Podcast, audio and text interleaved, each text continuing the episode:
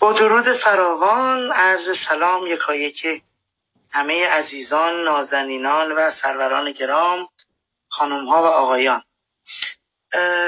خیلی خوشحالیم که در سومین جلسه از درس گفتار کتاب خدا و اخلاق اثر ان جفری به تدریس آقای دکتر یاسر میردامادی عزیز و نازنین در خدمت شما هستیم. طبق روال جلسات گذشته ما خیلی فشرده و ایجاد. راجع به حلقه دیدگاه نو توضیح بدیم. پیشا پیشم بابت این قضیه که ممکنه برای خیلی از دوستان تکراری باشه عذرخواهی می‌کنیم. هم روال برنامه هم معرفی به عزیزان و نازنینانی است که در همین جلسه به جمع خودشون پیوستن. حلقه دیدگاه نو چند سالیه که راه افتاده و سعی کرده اندیشمندان ایرانی و حتی فارسی زبان غیر ایرانی رو در حیطه های متعدد علوم انسانی دور هم جمع کنه و اون عزیزان در حیطه هایی که کار کردن پژوهش کردن تدریس کردن و زحمت فراوان کشیدن موضوعاتی رو بیان مطرح بکنن. اون موضوعات و اون جلسات ضبط شده نقد و بررسیاش هم هست. همگی هم در کانال رسمی تلگرامی حلقه دیدگاه نو و همچنین کانال یوتیوب حلقه دیدگاه نو بارگذاری شده. عزیزان و سروران گرام می‌تونن استفاده بکنن و نقد و نظری هم داشتن. غالبا فایل هایی که در حلقه دیدگاه نو در تلگرام موجوده قسمت کامنت گذاشتنش بازه و می‌تونن نظرات و ملاحظات خودشون رو در خود دیدگاه نو هم مطرح بفهم از یک سال گذشته که پلتفرم پلتفرم کلاب هاوس به راه افتاده و همه گیر شده و همه دوستان استفاده می‌کنن در موضوعات متعدد. عزیزانی مثل آقای دکتر کاجی عزیز آقای دکتر سلطانی آقای کمالی و دیگر عزیزان به نتیجه رسیدن که خیلی خوبه که ما یک درس گفتارهایی رو داشته باشیم. یه جورایی کلاس درسه ولی به شدت مشابه با حلقه های کتاب. با این تفاوت که در حلقه های کتاب معمولا عزیزان موضوعی رو می‌خونن با هم قرار می‌ذارن هفته آینده چه صفحاتی رو بخونن هفته بعدش میان با هم راجع به اون صفحاتی که خوندن تو هفته بحث می‌کنن نظراتشون رو ابراز می‌کنن.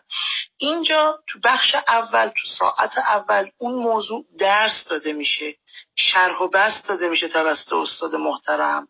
و اون عزیزانی که فرصت نکردن اون کتاب رو بخونن که چه خوبه بخونن می‌تونن توسط ارائه خود استاد یاد بگیرن موضوع رو و در جریان قرار بگیرن. بخش دوم عین حلقه های کتابه که دوستان می‌تونن در بخش دوم دستشون رو بالا بگیرن. گوشه راست سمت پایین برنامه رو که نگاه کنید یه در علامت دست هست ریز هند می‌زنن. دستشون رو که بیارن بالا تشریف میارن تو قسمت گویندگان تالار و سوال نقد نظر و یا تکمله ای داشتن می‌تونن مطرح کنن و تشریک مساعی صورت بگیره. خیر مقدم هم میگم با آقای میردامادی عزیز آقای کمالی. این راجع به حلقه دیدگاه نوترن اول برگزار شد. جلسات بسیار خوبی بود بازخوردهای بسیار خوبی گرفته شد. ترم دوم هم سه هفته است که آغاز شده. ما سه شنبه ها جلسات تفکر سیاسی و موضوعات از این ایس رو داریم با آقای دکتر مجاهدی عزیز. چهارشنبه ها موضوع حقیقت و روش اثری از گادامر رو به تدریس آقای دکتر امیر مازیار عزیز داریم. پنج شنبه ها هم که الان در خدمت شما هستیم در خدمت آقای دکتر میردامادی هستیم با کتاب خدا و اخلاق. جمعه ها هم ما جلسات مجد کتاب داریم که اساتید علوم انسانی عزیز میان راجع به موضوعاتی که مطرح میشه کتاب هایی که جدیدن خوندن توضیح میدن معرفی کتاب می‌کنن و دوستان می‌تونن کتاب های که اساتید پیشنهاد می‌کنن رو بشنون. خودشون اگه پیشنهادی داشتن در اون موضوع بیان مطرح بکنن و دیگر عزیزان هم استفاده بکنن از کتابهایی که اون عزیزان پیشنهاد میدن. اما راجع به آقای میردامادی هم من احساس می‌کنم دیگه در سومین جلسه نیاز به معرفی نیست. آقای میردامادی هم خودشون نیاز معرفی ندارن. یعنی ما طبق روال و توضیحاتی که در جلسه قبلی داشتیم آقای میردامادی عزیز رو معرفی می‌کردیم. خیلی خلاصه سعی می‌کنم فقط ایشون رو بگم که آقای دکتر میردامادی نویسنده و مترجم و پژوهشگر دین و فلسفه هستن. علاوه تحصیلات حوزویشون در حوزه علمی مشهد کارشناسی و کارشناسی ارشد اول خودشون رو تو الهیات اسلامی از دانشگاه فردوسی مشهد گرفتن. بعد کارشناسی ارشد دوم خودشون رو در رشته فرهنگ های مسلمان از مؤسسه مطالعات تمدن های مسلمان در لندن دریافت کردن. دکترای خودشون رو هم در مطالعات اسلام از دانشگاه معروف ادینبرای اسکاتلند دریافت کردن. پژوهش های متعددی کردن کتاب های متعددی نوشتن ترجمه کردن. آخرین کتابشون که در دست چاپه و مشتاق خواندنش هم هستیم. در ستایش عقل چرا دموکراسی بامدار اقلانیت است؟ نوشته مایکل پاتریک لینچ نشر نو هست که به محض اینکه به چاپ برسه ما اعلامش می‌کنیم و مشتاق خوندنش هم خواهیم بود. آقای میردامادی سلام مجدد. وقت شما به خیلی در خدمتتون هستیم.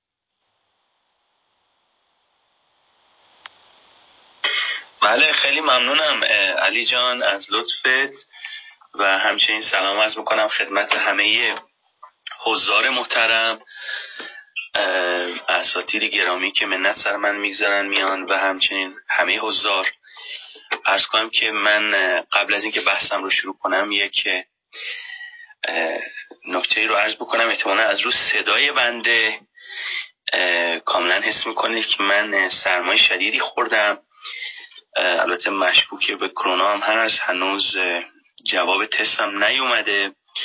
ولی دوست نداشتم که بحث رو تعطیل کنیم و خلاصه سعی کردم خودم بذاره به دارو و به یه چیزایی خوردم که ته صدام درات و بیام و اینجا در خدمت دوستان باشیم و با هم بحث رو ادامه بدیم و وقفه توی بحث نیفته. با این حال توی دست کم کیفیت صوتی ارائه بحث امیدوارم نه تو هیچ چیز دیگه خلالی بیش از همیشه خواهد افتاد که من پیشا پیش از این باب عذر خواهم. بسیار خوب. با این توضیح بریم به سراغ خانش کتاب خدا و اخلاق God and اثر خانم ان جفری جلسه سوم که دورنمای بحثش عبارت خواهد بود از اینکه ابتدا من خلاصه بحث نشست پیشین رو خواهم گفت. بعدش یک استدلال علیه تبیین خداباورانه از اخلاق. یه استدلال دیگه رو ارائه خواهم داد. بعدش یه نسخه دیگه از استدلال خداباورانه به سود هستی شناسی اخلاق رو خواهم آورد که این نسخه نسخه الزامات اخلاقی جلسه گذشته نسخه ارزش های اخلاقی رو گفتیم. این جلسه می‌خوام یه نسخه دیگر رو بگیم که نسخه الزامات اخلاقی است. بعد از اون یک نمونه یه مستاق از نسخه الزامات اخلاقی از استدلال خداباورانه به سود هستی شناسی اخلاق رو من اقامه خواهم کرد. که این رو نیکلاس والترستورف فیلسوف مشهور امریکایی اقامه کرده و سعی کرده که مفهوم بنیان حقوق بشر رو تبیین خداباورانه ازش بده. بعدش هم دیگه دیباچه یا اول مقدمه به اشکالاتی که به نسخه خداباورانه از تبیین الزامات اخلاقی میشه رو میگیم. جلسه گذشته میشه اشکالات رو گفتیم ولی اگه خاطرتون باشه جلسه گذشته بیشتر عینیت گرایه بود که به عنوان بنیان تبیین خدا باوران از اخلاق محل ایراد و اشکال قرار گرفت. به توضیحی که خیلی گذرا در خلاصه بحث خواهم داد. به حال این دورنمای بحث من خواهد بود و دیگر بار تلاش خواهم کرد که در حدود پنجاه دقیقه این بحث رو جمعش کنم. خب خلاصه بحث نشسته پیش این بود که جلسه گذشته ابتدا در باب معنای بهترین تبیین سخن گفتیم. و بعد به سر وقت بحث از این پرسش رفتیم که بهترین تبیین هستی شناختی از اخلاق چیست؟ هستی شناختی منظور این بود که چه چیزی پدیده اخلاق رو پدید میاره؟ یا مسئول تبیین اونه؟ بعد گفتیم که تبیین خدا باورانه از هستی شناسی اخلاق می‌گفت که بهترین تبیین از عینیت اخلاقی خدا باور است. یعنی یک فرضی داشت این استدلال و اون استدلال استدلال و اون فرض عینیت باوری اخلاقی بود مورال ابجکتیویزم بعد می‌گفت این پدیده این فرض که عبارت باشد از عینیت باوری اخلاقی نیازمند تبیینه. یگانه تبیین موفقش یا قدری فروتنانه تر بهترین تبیینش خدا بود بعدم یه استدلالی اگه خاطر شریف عزیزان باشه اقامه شد به سود عینیت گرایی اخلاقی که مبتنی بود بر پدیدارشناسی اختلاف نظر اخلاقی که خلاصش این بود که به لحاظ پدیدار شناختی به نظر می‌رسه که ما میان اختلاف نظرهای اخلاقی فرق می‌گذاریم با اختلاف نظرهای مثلا غذای مطلوب یا رنگ مطلوب یا تیم فوتبال دلخواه مانند اینا. در حالی که این اختلاف نظرها در مورد غذای دلخواه یا رنگ دلخواه یا حتی تیم محبوب می‌تونه subjective باشه صرفا بر سلیقه شخصی یا حتی سلیقه جمعی فرض کنید مثلا تیم تراکتور رو تبریزی یا من جلسه قبل من تیم تراکتور رو گفتم اردبیلی که به من پیام داد که این تبریزه. یا حتی سلیقه جمعی باشه فرض کن تبریزی ها تراکتور رو خیلی دوست داشته باشن ولی به نظر می‌رسه که اختلاف نظر بر سر اخلاق اختلاف نظر بر سری امر عینیه. که مثلا اعدام اخلاقا رواست یا نه. یا ارز کنم که بازی های خشن الکترونیکی برای کودکان اخلاقا نه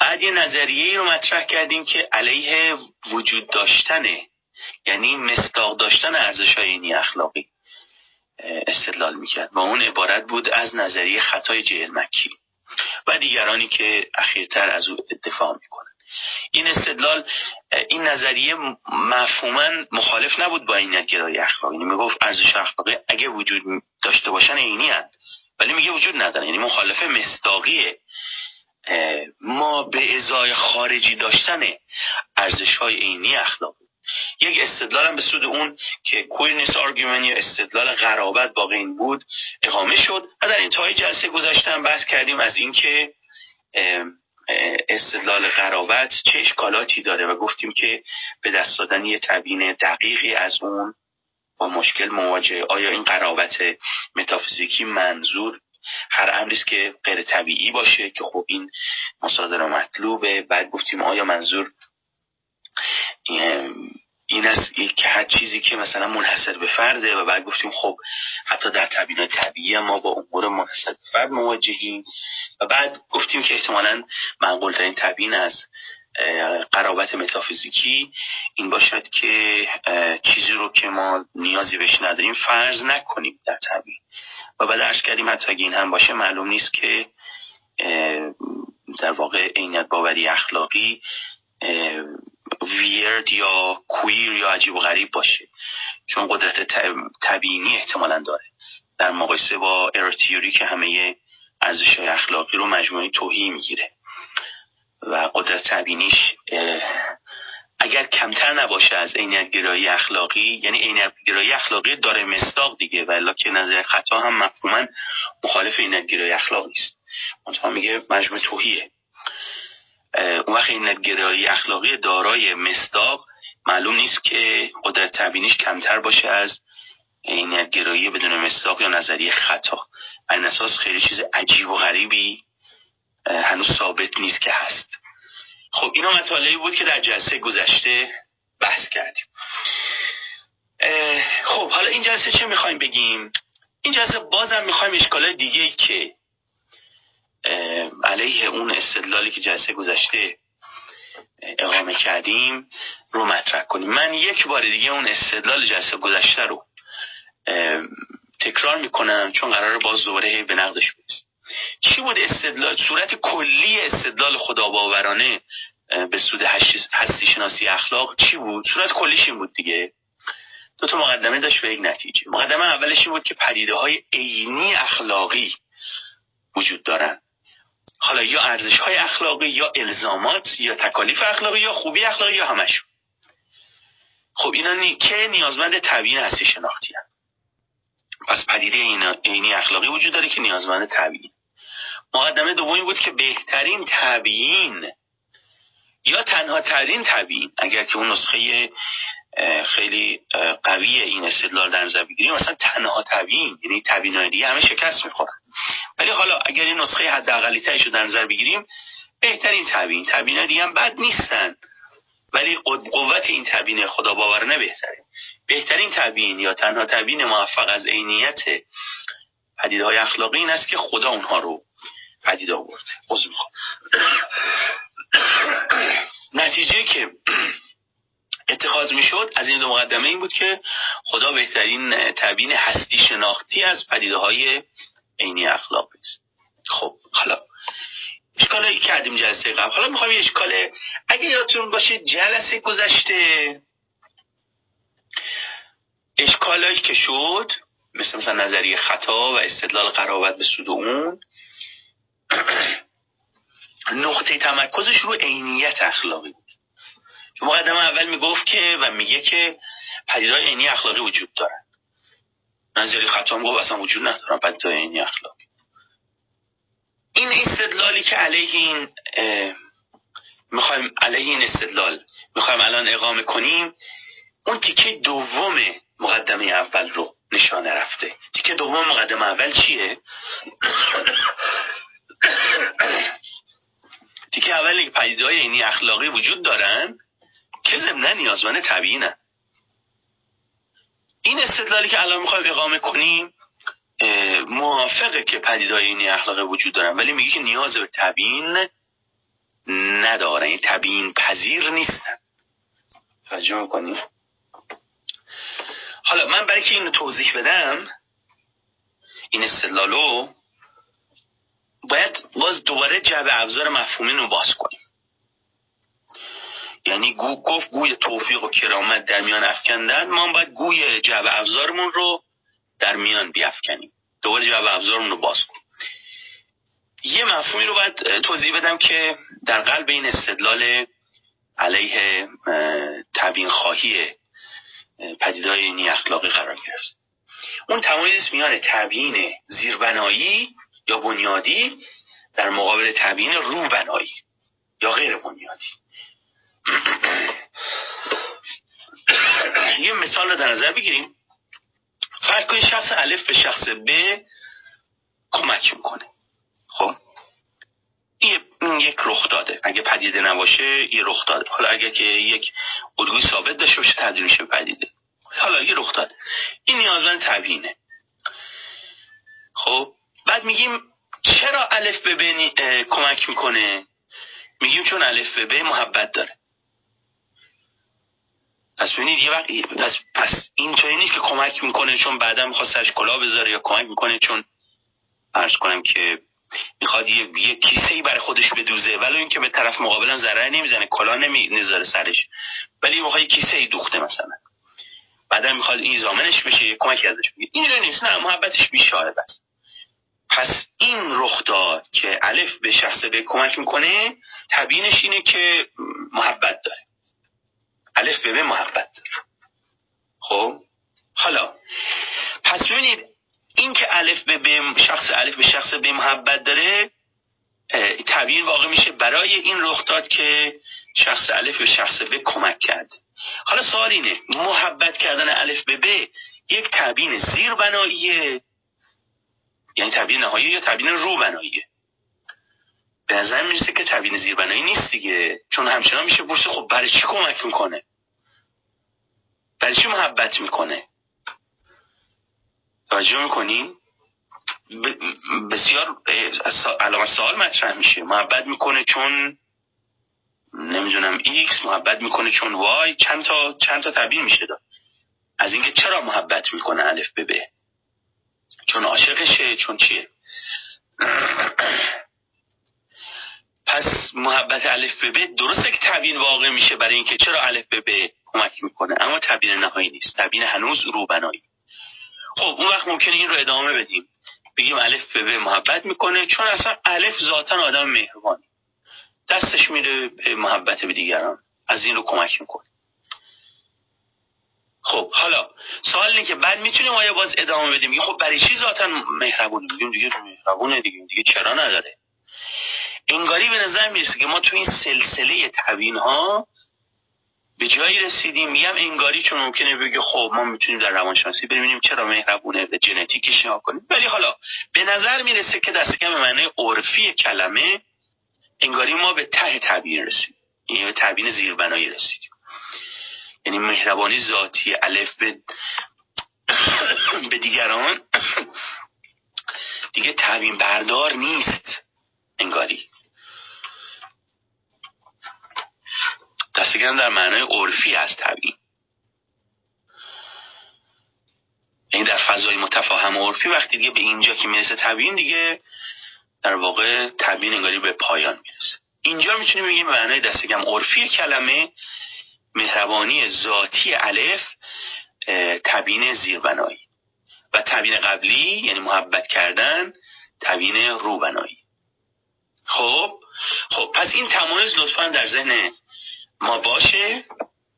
حالا می‌خوام برگردیم به استدلال. چی بود استدلال؟ استدلال می‌گفت پدیدهای عینی اخلاقی وجود دارن و نیازمند تبیینن این استدلال می‌خواد نیازمند تبیین بودن یا تبیین پذیری عینیت گرایی اخلاقی رو به زیر پرسش بکشیم یا کجا شما میگید این تبیین پذیره یا نیازمند تبیینه؟ این استدلال رو بهش میگن. یعنی خانم جفری اسمشو گشته. No source argument. استدلال بیمنبعی. استدلال بیمنبعی علیه تبیین خواهی اینتگرایی اخلاق اقامه شده. علیه این اقامه شده که میگه اینتگرایی اخلاقی وجود داره نیازمند تبیینه. بعد دیگه حالا میگه توی این بازار مکاری تبیین ها تبیین خدا باورنه بهتره. نصف آرگومنی هست بیمنبعی میگه پدیدهای اینی اخلاقی وجود داره اما اما تبیین پذیر نیستن. پس یه بار دیگه میگم استدلال بی منبعی نمیگه پدیدهای اینی اخلاقی وجود ندارن. میگه وجود دارن. یا فرض می‌کنه که وجود دارن. نظری خطا می‌گفت وجود ندارن. استدلال بی منبعی میگه فرض می‌کنه وجود دارن. بلکه میگه حقایق اینی اخلاقی اصطلاحا رام نشدنی هن بروت فکتن حالا بروت اینجا چی ترجمه کنیم؟ نمی‌دونم. یادمه که جواد یک ترجمه یه بار گفت که رام نبود. چی بود؟ یادم نیست. جواد می‌تونی بگی؟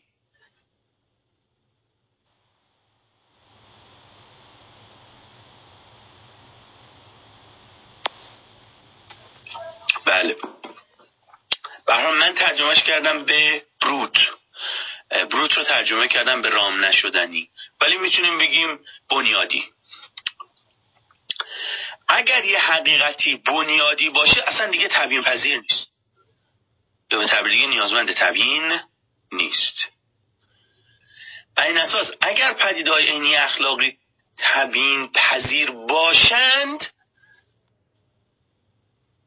اون وقت باید فکر کنیم ببینیم که منبعشون چیه. حالا خداست یا هرچی. اما اگه عینی اخلاقی برود فکت باشن تبیین پذیر نباشن یا نیازمند تبیین نباشن تبیین پذیر نباشن با نیازمند تبیین نباشن یکی نیست. من هر دو رو میارم برای اینکه دو تا نسخه از برود فکت رو توضیح بدیم. ولی اگر پدیدهای اینی اخلاقی تبیین پذیر نباشن یا نیازمند تبیین نباشن دیگه اصلا ما دنبال source اونا نمیگردیم. the no source argument که میگه تبیین که no source argument یا استدلال بی منبعی که تبیین خواهی پدیده عینیت اخلاقی رو به زیر پرسش می‌گیره مفروض بنیادیش این است که حقایق اخلاقی عینی وجود دارن اما اونا اصطلاحا حقایق رام نشدنی یا بنیادی یا brute fact ن این هم خیلی در حاشیه عرض بکنم که brute fact متفاوته با اینی که حقایقی هستن که خودشون تبینگر خودشونن. یعنی self-explained ن یا self-explainable ن اونا اون یک مقوله دیگری است که با brute fact اشتباه میشه. ولی واژه بروت اینجا یعنی که اصلا تن به تبیین نمیدن. بروت اینجا یعنی رام نشدنی. بخاطر همین اون رو به رام نشدنی ترجمه کرد به هر حال پس تفاوت از میان تبیین ناپذیری با چیزی که تبیین سر خوده؟ یعنی خودش تبیین خودشه. البته این تمایزان خانم جفری نیورده من از بیرون دارم عرض کنم حالا حالا شما که بگید خب این خیلی عجیب شد. تبیین که جا تموم میشه پس. واقعیت همینه که معلومه هر هر تبیین جایی تموم میشه. چه تبیین سکولار باشه چه تبیین خدا باورانه باشه بالاخره جایی تموم میشه. یعنی انبان تبیینی ما به تعبیر استاری یه جای ته می‌کشه. در این هیچ نه نقصی بر تبیین سکولار لزوما که تبییناش جا ته می‌کشه می‌رسه به حالا یا می‌رسه به چی می‌رسه؟ مرکه آرایی. یا می‌رسه به چیزایی که تبیین سر خودن توجه می‌کنین؟ که مثلا احیانا بهشون گفته میشه بدیهی. یا می‌رسه به بروت فکتا یعنی به چیزایی که اصلا دیگه تن به تبیین نمیدن. بروت فکتن حقایق رام نشدنی هن. یا می که چه می‌دونم دیگه یا می که ما گرفتار یه دور میشیم یا گرفتار تسلسل میشیم. ولی خب اگه تسلسل رو بذاریم کنار دور رو هم بذاریم کنار تبیین تموم میشه. حالا یا با brute fact تموم میشه یا با self-explained fact ها. یا با واقعیاتی که خودشون خودشون رو تبیین می‌کنن دیگه تبیین سر خودن یا با امور تبیین ناپذیر. این اساس اگر ما دور رو در تبیین کنار بگذاریم تسلسل رو هم کنار بگذاریم دعوا بر سر اینه که دعوا بر سر این دوتا گزینه که کنار بذاریم دیگه دعوا بر سر پایان پذیری یا پایان ناپذیری تبیین نیست. تبیین تموم میشه. پس چه دعوا؟ دعوا بر سر اینه که کدام نقطه برای تعیین پایان پذیری تبیین نقطه مناسبیه؟ آیا مثلا مثل نوسوس آرگومن استدلال بیمنبعی باید بگیم که خود حقایق عینی اخلاقی دیگه پایان تبیینن. چون اینا بروت فکتن یا تن به تبیین نمیدن تبیین بیشتر نمیدن. یا باید بگیم نه چیزی فراتر از اون. فرض کنید مثلا خدا بتونه تبیین عینگیرایی اخلاقی واقع بشود. خب پس این خلاصه ای بود از استدلال بی منبع اینجا بعد خانم جفری توضیحات پیچیده ای میده که بخشی از اون به نظر من می‌تونیم اینجا ترش نکنیم. از اون طرف یه نکته خیلی مهمی وجود داره که ایشون تر نمی‌کنه. لذا من اینجا رو دارم به روایت خودم میگم. البته ممکنه بگید خب این جلسات خانش این کتاب بچه داری بیشتر کم زیاد می‌کنیم ولی خب برای هر نوع خانشی جرم صورت مطلوبش صورت انتقادی خواهد بود. ببینید چه میشه گفت در نقد استدلال بیمنبعی. که خلاصش الان گفتم دیگه. که حقایق اینی اخلاقی وجود دارن یا پدیده های اینی اخلاقی حالا ارزش ها باشه خوبی اخلاقی باشه الزامات هرچی. ولی اینا نیازمند تبیین نیستن چون اینا دیگه خودشون بروت فکتن. حقایق رام نشدنی به دست تبیینن. تبیین ناپذیرن. چی میشه گفت؟ علیه این استدلال میشه یک اصل مشهوری رو اقامه کرد علیه این استدلال اون اصل مشهور چیه؟ و البته مناقشه برانگیز. مشهور ولی هم هنگام مناقشه برانگیز. اون اصل مشهوری است به نام اصل دلیل کافی principle of sufficient reason. خیلی نسخه داره نسخه های متعددی داره. اگه علامدید مدخل principle of sufficient reason در دانشنامه فلسفه استنفورد رو ببینید نسخه 2016 انواع و اقسامش گفته. یک نسخه که اینجا علیه استدلال بیمنبعی به طور خاص به کار میاد اینه. این نسخه که الان می‌خوام بگم. دو تا مقدمه داره این نسخه از اصل دلیل کافی و بعد قاعدتا یه نتیجه. هر امر امکانی نیازمند تعبیر است. این نسخه از اصل. چرا میگم نسخه ای چون یه نسخه های قوی تری یه نسخه های حد اکثری تری از اصل دلیل کافی هم وجود داره که نمیگه هر امر امکانی نیازمند تبیینه. میگه از هر امر نیازمند تبیینه. چه امر امکانی چه امر ضروری. این اساس حقایق ریاضی هم اگر ما فرزن ضروری در نظر بگیریم بازم نیازمند تبیین. خب این نسخهش مشکلات زیادی داره. یه نسخه حداقلی تری از اصل دلیل کافی این است که نه. اگه امور ضروری باشن دیگه نیازمند تبیین نیستن. بلکه امور امکانی. امکان اینجا یعنی چی؟ این اموری که می‌تونن نباشن. هستن فرزن یا واقعا فرزن یا واقعا وجود دارن ولی می‌تونن نباشن.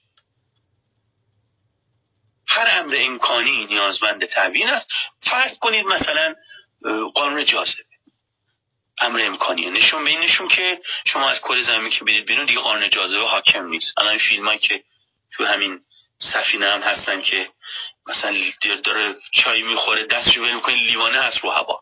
به هر قانون جاذبه ما اکنون دیگه احتمالا شواهد خیلی قاطع تجربی هم داریم که قانون امکان گرچه فرزن هم می‌تونستیم اون رو متوجه بشیم که امکان.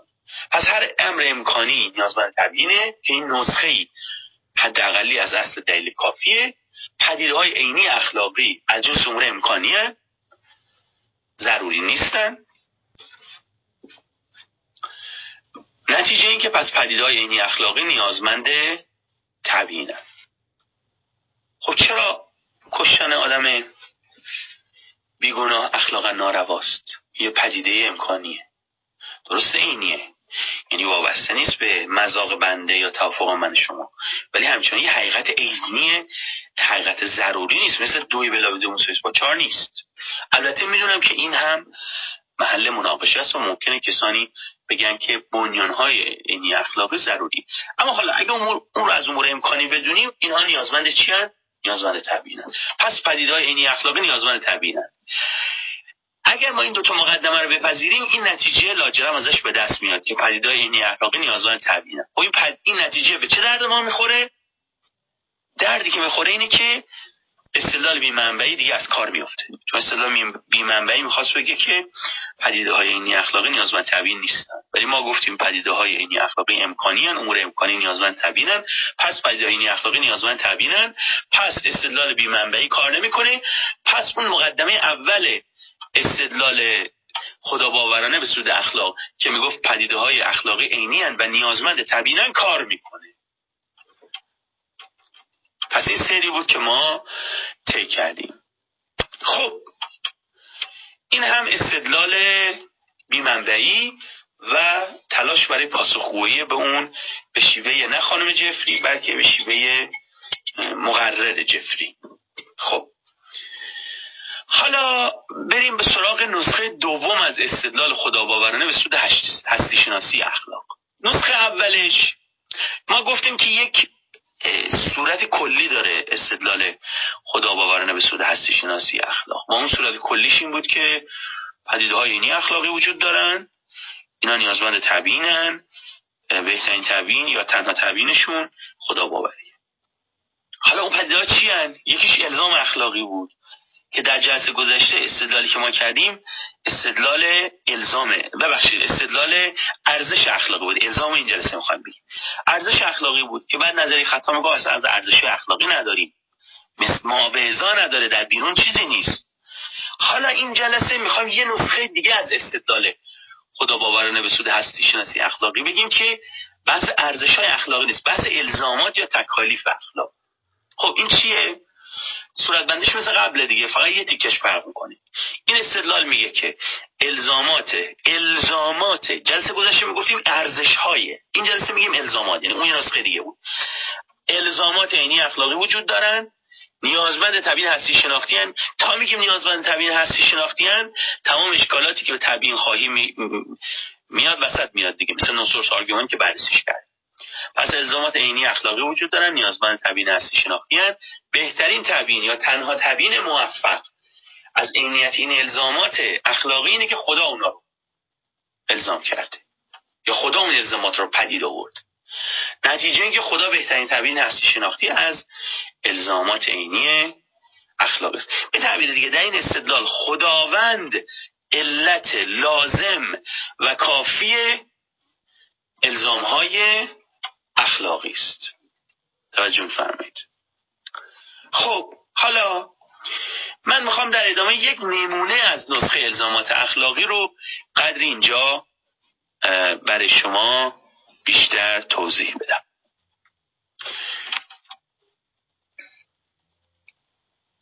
خب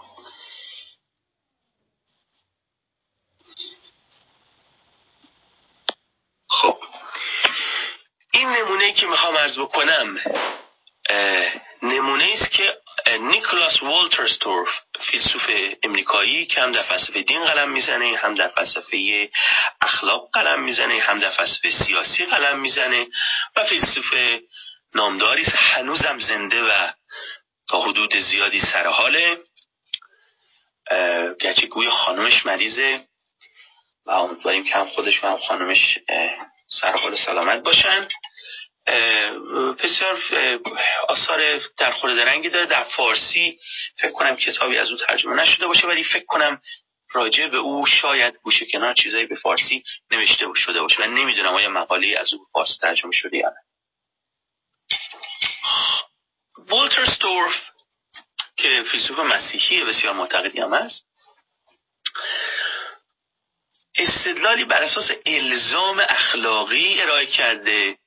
به سود تبیین خدا باورانه از هستی شناسی اخلاق که نقطه محوری اون تلاش برای تبیین بنیانهای حقوق بشر.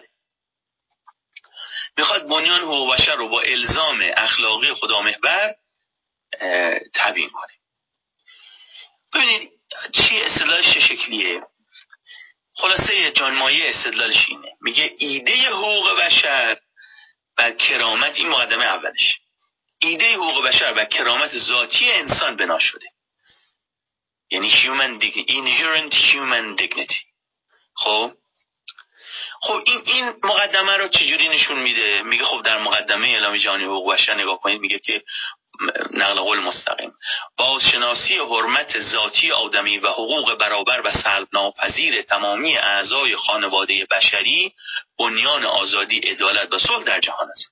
پس بنیان حقوق بشر بنیان از جمله حقوق بشر چیه؟ کرامت یا حرمت ذاتی آدم. که از اون حرمت ذاتی آدم حقوق برابر و سلب ناپذیر تمامی اعضا در. پس بنیان حقوق بشر حرمت ذاتی آدم. خب اون حرمت و حقوق ذاتی انسان رو فرض کنیم حقوق طبیعی رو کجا میاریم؟ بعد ولتر سعی می‌کنه توضیح بده که این رو نه با قرارداد اجتماعی می‌تونه درست کنی. چون اصلا قرارداد اصلا یه عده هستن که اصلا نمی‌تونن قرارداد بکنن. فرض کنیم کسی که دارای معلولیت ذهنی اصلا نمی‌تونه طرف قرارداد باشه. توجه می‌کنی؟ نمی‌تونی بنیان زیستی نوع انسانی به دست بدی. چون گرفتار اشکال نوزدگی میشه که جلسه گذشته بحث کرد. توجه می‌کنی؟ و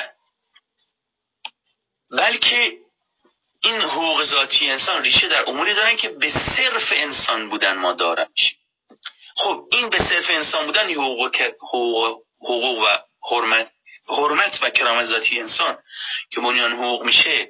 و چجوری توضیحش بدیم؟ و توضیح طبیعیش که با مشکلات زیادی مواجه بود.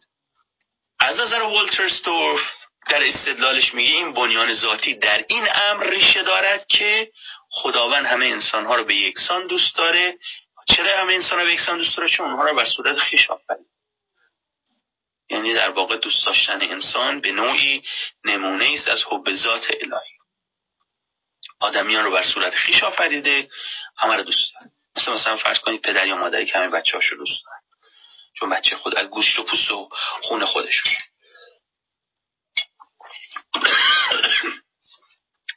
خب انسان ها رو بر صورت خیش آفریده از کجا آورده؟ این خب عهد قدیم سفر پیدایش های 27 داره.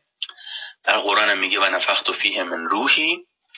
در روایات هم داریم که ان الله خلق آدم علا صورته. خداوند آدم رو بر صورت خیش آفرید.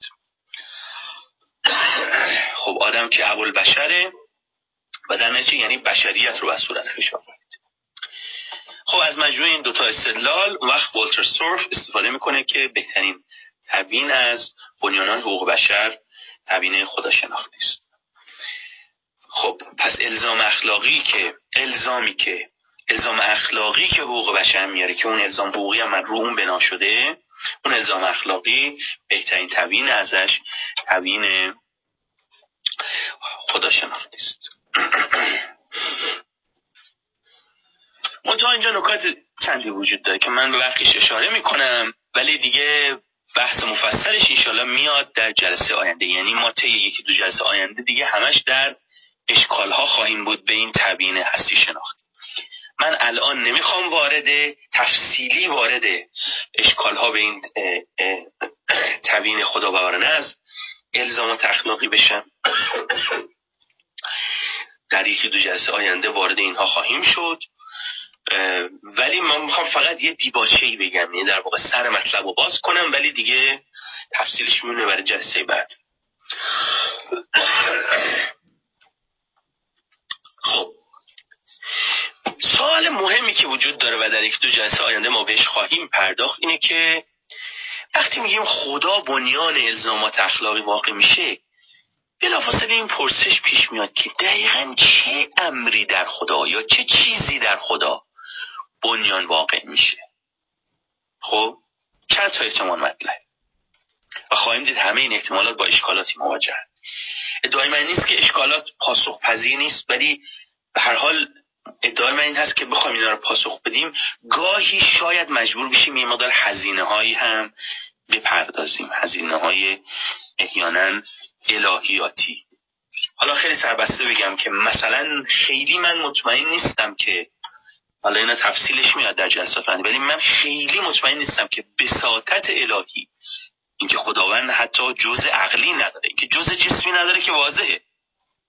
از واضحه که می‌دونید حتی این هشامه به حکم که شاگرد خاص و خاص امام صادقه در تاریخ علمی کلام اسلامی قویا متهم به اینکه خدا رو جسم می‌دونسته.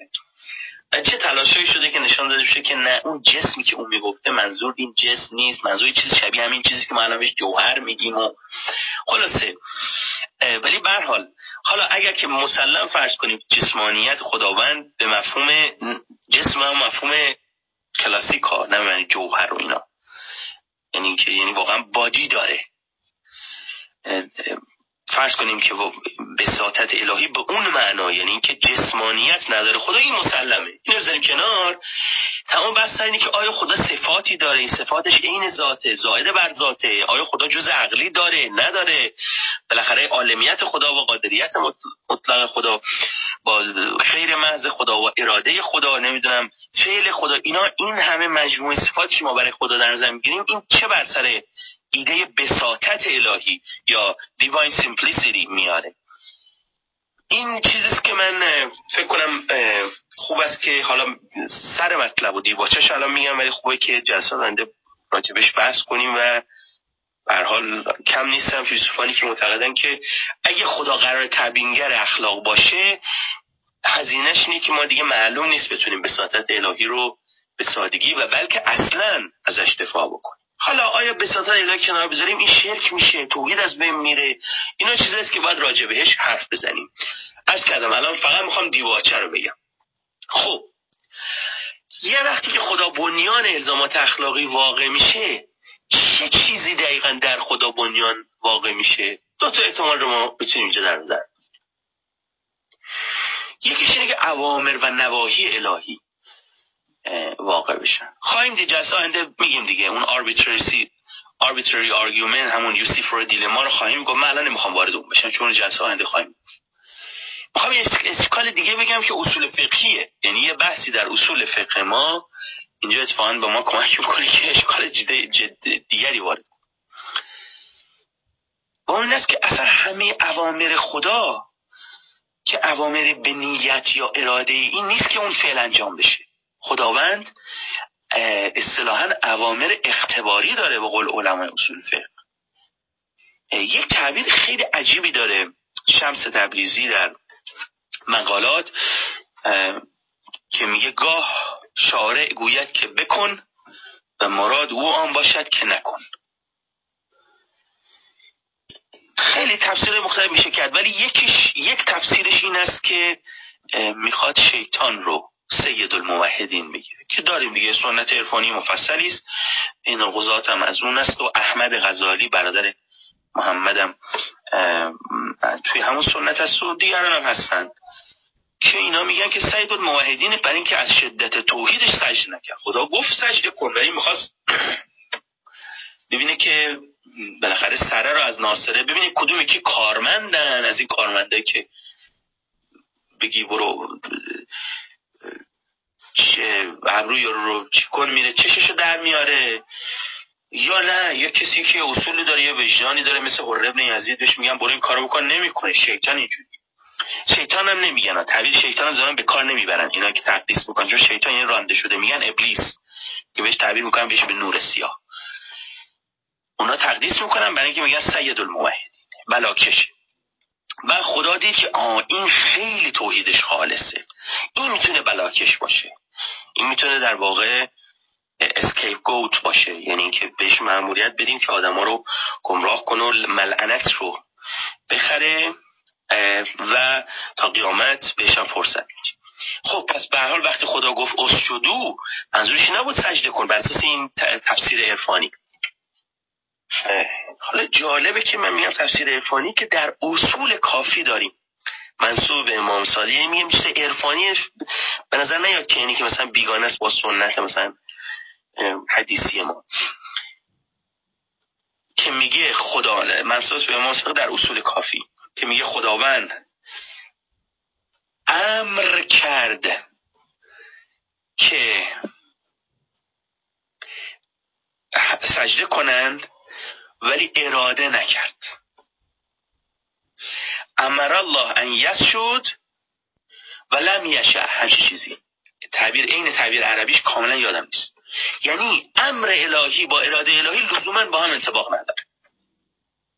این غیر از اون arbitrary argument یا dilemma ستا که ما جلسه آینده بحث می‌کنیم. من دارم یه چیز متفاوت از اون ولی که کاملا هم نامرتبط نیست از اون میگم. برای اینکه ما اما اوامر اختباری داریم. این اصول دیگه حالا ممکن میگه اینا اینا خیلی عرفای باطنی و منسری نیستن. اوامر اختباری که علما اصول فقه نمونهش چی؟ حالا یه نمونهش اگر شما سنت عرفانی رو لحاظ کنید مثل اون حدیث منصوب امام صادق یا کسایی که تقدیس می‌کنن ابلیس رو سید الموحدین و نور سیاه می‌دونن. بشه همین که امر کرده سجده کن ولی به تعبیر منصوب امام صادق اراده نکرده. توجه می‌کنین این یک مساقش ممکن بگید نه این خیلی مینستریم نیست و فلان. دیگه داستانی که خدا گفت برو سر بچه تو ببر که دیگه در قرآن دیگه این که دیگه جریان اصلیه دیگه عرفانی و جریان حاشیه‌ای نیست. و امر اختباری بود. نمی‌خواد خدا واقعا اراده نکرده بود. پس یه مواقع از خداوند امر داره ولی اراده اینکه اون اصطلاحا معمورون به اون چیزی که بهش امر شده اتیان بشه اصطلاحا یعنی انجام بشه نداره. پس صرف اوامر و نواهی الهی نمی‌تونه تبینگر الزامات اخلاقی باشه. حتی اگر که ما خدا باور باشیم خدا هم شخصوار بدونیم اوامر نواهیش هم تحت لفظی معنی حقیقی کلمه بگید نه معنی مجازی کلمه. خب پس اوامر و نواهی به نظر نمی‌رسه که بتونه وقتی میگیم خدا تبینگر الزامات اخلاقی است گویا به نظر نمی‌رسه که اوامر و نواهی خدا بتونه تبینگره به خودی خود. اوامر نواهی خدا به خودی خود. یعنی صرف اینکه خدا امر کرده یا نکرده بتونه تبینگر الزامات اخلاقی باشه. به این دلیل ساده که اوامر خدا ممکنه اختباری باشه. خب حالا چه؟ خب پس اینو می‌ذاریم کنار فعلا. حالا اراده الهی رو چی؟ شاید اراده الهی بتونه تبینگر باشه. اینجا هم اشکال وجود داره. و این رو من خیلی کوتاه میگم تفصیلش در جلسه آینده میگم به اراده الهی اراده خدا ما خیلی فرق داره. اراده خدا تخلف ناپذیره. ازا اراده الله ان یکون لشیء کن فیکون. خدا اگه چیز ارائه کنه همین که میگه باش بود می‌شود. به ترجمه تحت لفظ. اراده خدا تخلف ناپذیره. چون خداوند قادر مطلقه. همه چیز همه کار توانه به تعبیر فارسی. خب ولی الزامات اخلاقی تخلف پذیرن. بالاخره آدم کشتن یک انسان بیگناه خطاست ولی هر روز داره آدم بیگناه کشته میشه. الزامات اخلاقی بس تخلف پذیرن. این هم آدم ازشون تخلف می‌کنن و این اساس اراده الهی دست کم به این معنا نمی‌تونه تبینگر الزامات اخلاقی باشه. چرا؟ چون اراده الهی تخلف ناپذیره. اگر اون رو تبینگر الزامات اخلاقی قرار بدیم الزامات اخلاق اخلاقی هم تخلف ناپذیر میشن حال آنکه هر روز داریم می‌بینیم هم الزام اخلاقی وجود داره که ازش تخلف میشه. پس اراده الهی هم به نظر می‌رسه که انگار نمی‌تونه تبینگر الزام اخلاقی باشه. پس دیگه چی وقت میگیم خدا تبینگر الزام اخلاقیه. یعنی چی چی خدا؟ عوامر نواهی که نشد. اراده هم که گویا نشد. چیکارش کنیم؟ بالاخره شما وقتی داری میگی بهترین تبیین یعنی که اشکالاتش از اشکالات تبیین های بدیرش کمتر دیگه. خب این که الان در نیومد. خب این رو انشالله در جلسه آینده واردش میشیم. من الان مثل این فیلم ها که دیدین یه ذره سریال ها دیدین یه ذره از قسمت بعدم پخش می‌کنه که مثلا جذاب بشه که بیان. بعد اون قسمت بعد رو می‌بینیم می‌بینی همون قسمت بامزش همون یه دو تا تیکه بود که قسمت قبل پخش کرد. بقیهش اصلا چیز عادی بود. من سعی کردم یه ذره از اون قسمت های بعد رو هم جدا کنم جذاب سازی کنم که جلسه آینده انشالله وارد بحث تفصیلش بشیم. سخن من در این جلسه تمام است. من فقط خلاصه خواهم کرد از نکاتی که عرض کردم در این جلسه. من ابتدا خلاصه بحث پیشین رو گفتم. بعد استدلال بیمنبعی علیه تبیین خواهی برای عینتگرایی اخلاق رو گفتم که استدلال بیمنبعی می‌گفت با اخلاق عینی وجود داره. ارزش عینی یا الزامات یا خوبی اخلاقی عینی وجود داره. ولی دیگه به, به ته رسیدیم و تبیین آخر شد به تعبیری دیگه بروت فکتن اینا دیگه چغرن چغر بد بدنن رام نشدینی و تبیین دیگه تبیین خورشون خوب نیست. خب این گفتیم که اگر که این استدلال کار کنه دیگه اصلا نیاز نداریم. اصلا چون اگه تبیین نمی‌خواد دیگه به طریق اولا تبیین نه تبیین طبیعی می‌خواد نه تبیین فراتبیعی اصلا تبیین نمی‌خوره.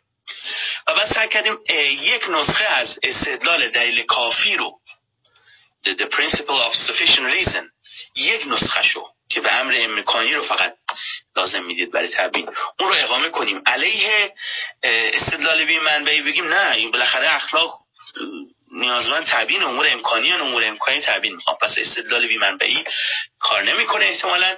بعد نسخه دوم از استدلال خدا باورانه به سود هستی شناسی اخلاق گفتیم که روی الزامات اخلاقی تمرکز می‌کرد جلسه گذشته تمرکز اون نسخه دیگه از استدلال خدا باورانه به سود هستی شناسی اخلاق روی ارزش های اخلاق بود. این نسخهش روی الزامات بود.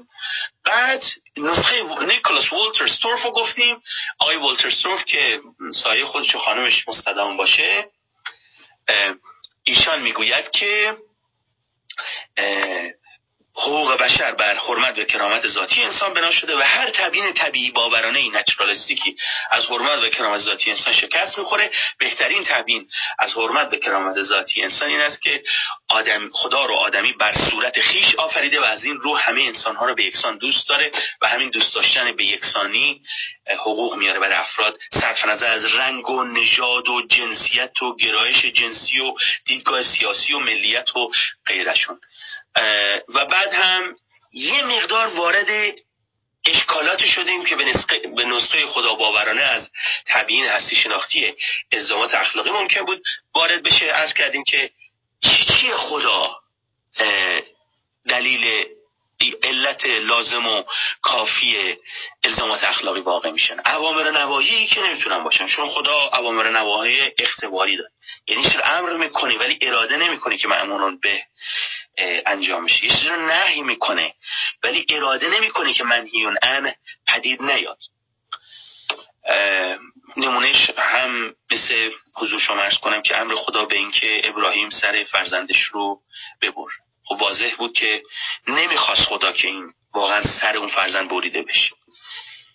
خب پس اینجا امر بود ولی اراده به اتیان معمور به نبود. پس صرف عوامر نواهی نمی‌تونه تبینگر هستی شناختی الزامات اخلاقی باشه. خب اراده هم اگر باشه بعد اراده خداوند مطابق تعریف تخلف ناپذیره کنفیکونی اراده خدا. و در حالی که الزام های اخلاقی این همه ازش تخلف لحظه و هر ثانیه این همه الزام اخلاقی که ازش تخلف میشه. یا این همه منهی اخلاقی که انجام میشه. استبداد نورزید میورزند. خب این یعنی که الزامات اخلاقی تقلب پذیر. بر اساس اراده الهی هم به این معنا نمی‌تونه بنیان هستی شناختی الزامات اخلاقی واقع بشه. خب اینا وقت پاسخاش چیه؟ دیگه اشکالات چیه؟ انشالله در جلسه آینده با هم راجع به اونها بحث خواهیم کرد. بحث من تمام است و شنوای نکات دوستان هستم و بحث من پنجاه دقیقه شد. متشکرم. در اینجا من عرضم رو پایان میدم. بسیار عالی بسیار عالی. اولا من مجددا سلام عرض می‌کنم خدمت همه عزیزان و نازنینانی که تازه تشریف آوردن من جمله آقای دباغ عزیز. نکته دوم که من آرزو سلامتی و بهبودی کامل رو با آقای میر دامادی دارم. چون آقای میر دامادی همیشه این گونه صحبت می‌کنن من هم بگم که انشالله هرچه سریعتر به میادین برگردم با قدرت. و سوای نتیجه کروناشون هم هرچه سریعتر بهبودی حاصل بشه و خانواده هم درگیر نشه. برای عزیزان و نازنین یادآوری بکنم دوستان قسمت بالای درس گفتار کتاب خدا و اخلاق که نوشته شده یه خونه کوچیک سبزرنگیه.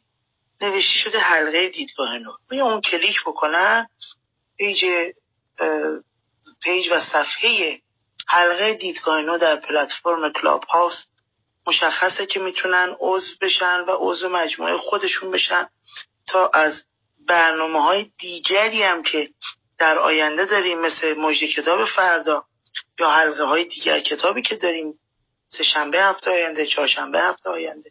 و ادامه همین جلسات در هفته آینده با خبر بشن.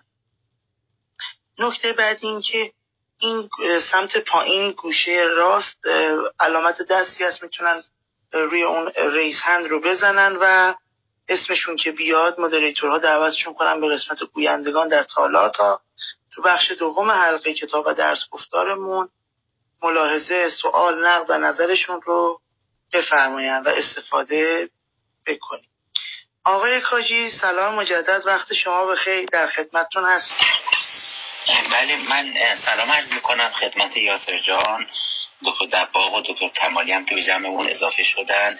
خیلی ممنون از یاسر جان که با وجود کسالتش بالاخره حضور پیدا کرده و این نشان دهنده عشق وافرش به فلسفه و فلسفه ورزیز ممنونم. من راستش خب ادعای خیلی خیلی زیادی رو هم نویسنده مطرح می‌کنه. هم یاسر جان توی گفتگوش توی درسش ارائهش اشاره کرد بهش. خیلی هست. من سعی می‌کنم به دو سه تا نکته اشاره بکنم که حالا فتح بابی هم باشه برای اینکه دوستان سوالهای جدیتری مطرح بکنن. اولا من چون می‌دونم یاسر خیلی نسبت به مفاهیمی که به کار می‌بره حساس هست از پدیده های اخلاقی صحبت کرد. و خب ما معمولا تو فلسفه اخلاق آنچه که به کار می‌بینیم و به کار برده میشه در واقع moral properties هست.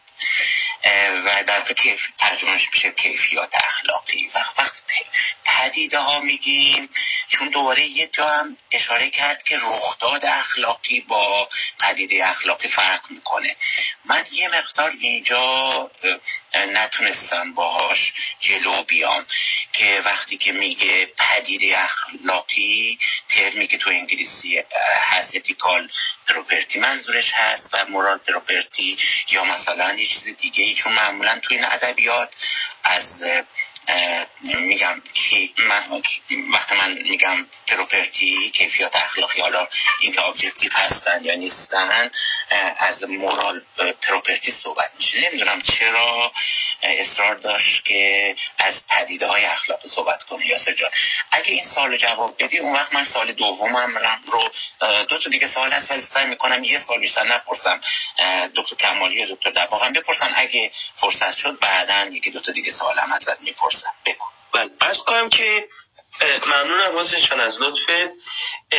قاعدتا پاسخ من نمی‌تونه این باشه که خانم جفری این تعبیر moral phenomena رو به کار می‌بره منم به کار می‌بره چون من هر جا با اصطلاحات او موافق نیستم یا حداقل برای مفهوم نیست دیگه. مثل فینتیزم فیکتیزم گفتم. این اساس اگر اینجا این رو تکرار کردم که کردم.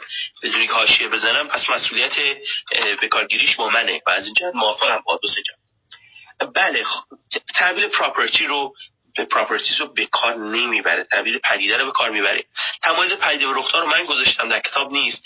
من حدسم اینه که خانم جفری منظورش این است که این به چیزی پدیده میگه که تکرار میشه.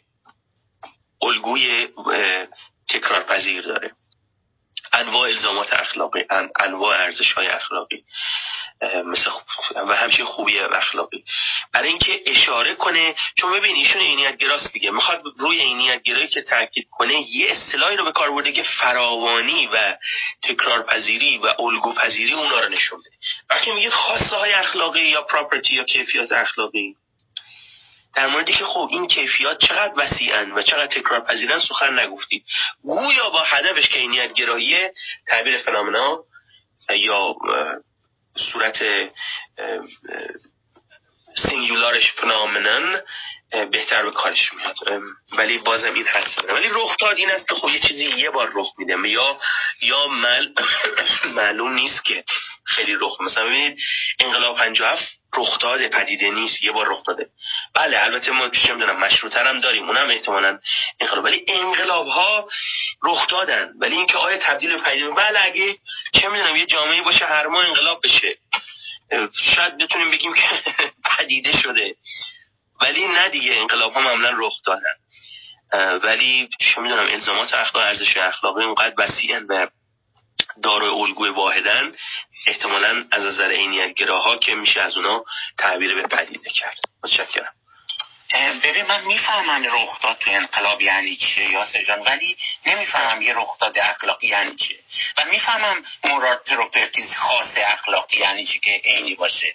ولی نمی‌فهمم یک مورال مثلا حالا رخداد رو نمی‌خوام نمی‌دونم. چون من دقت خوندم اون قسمت مربوط به خانم جفری رو. اصلا ندیدم که معادل وقتی هر جا دیدم نوشته مثلا objective moral values ندیدم که از چیزی به نام رخداد اخلاقی صحبت بکنه.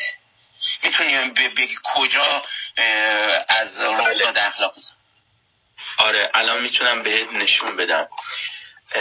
الان بهت نشون بدم. ببینید در واقع حرف ایشون اینه که ما یه یک صورت کلی داریم به نام پدیده های اخلاقی عینی که سه تا مستاق داره. خب اون مستاقاشون چی هن؟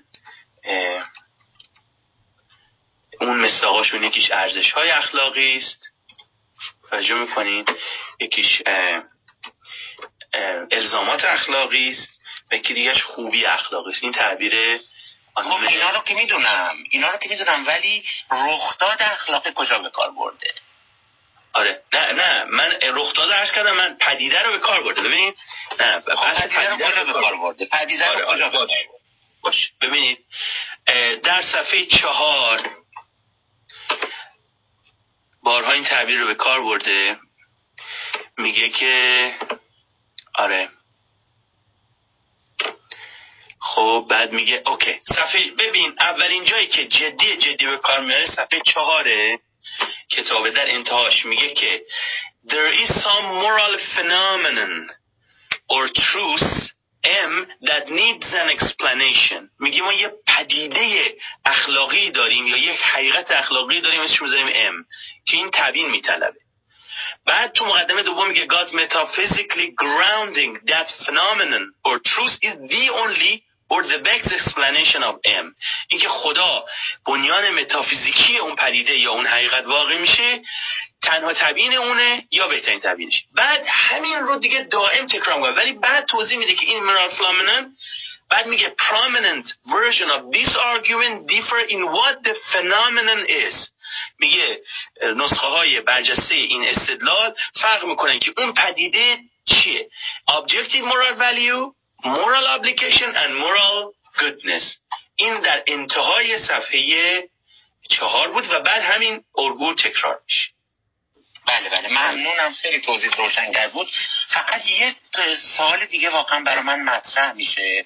ببین من رفتم اون مقاله ای که در واقع از از هیت وود میاره رو خوندم. مقاله ای که برای no source argument میاره از هیت وود هست.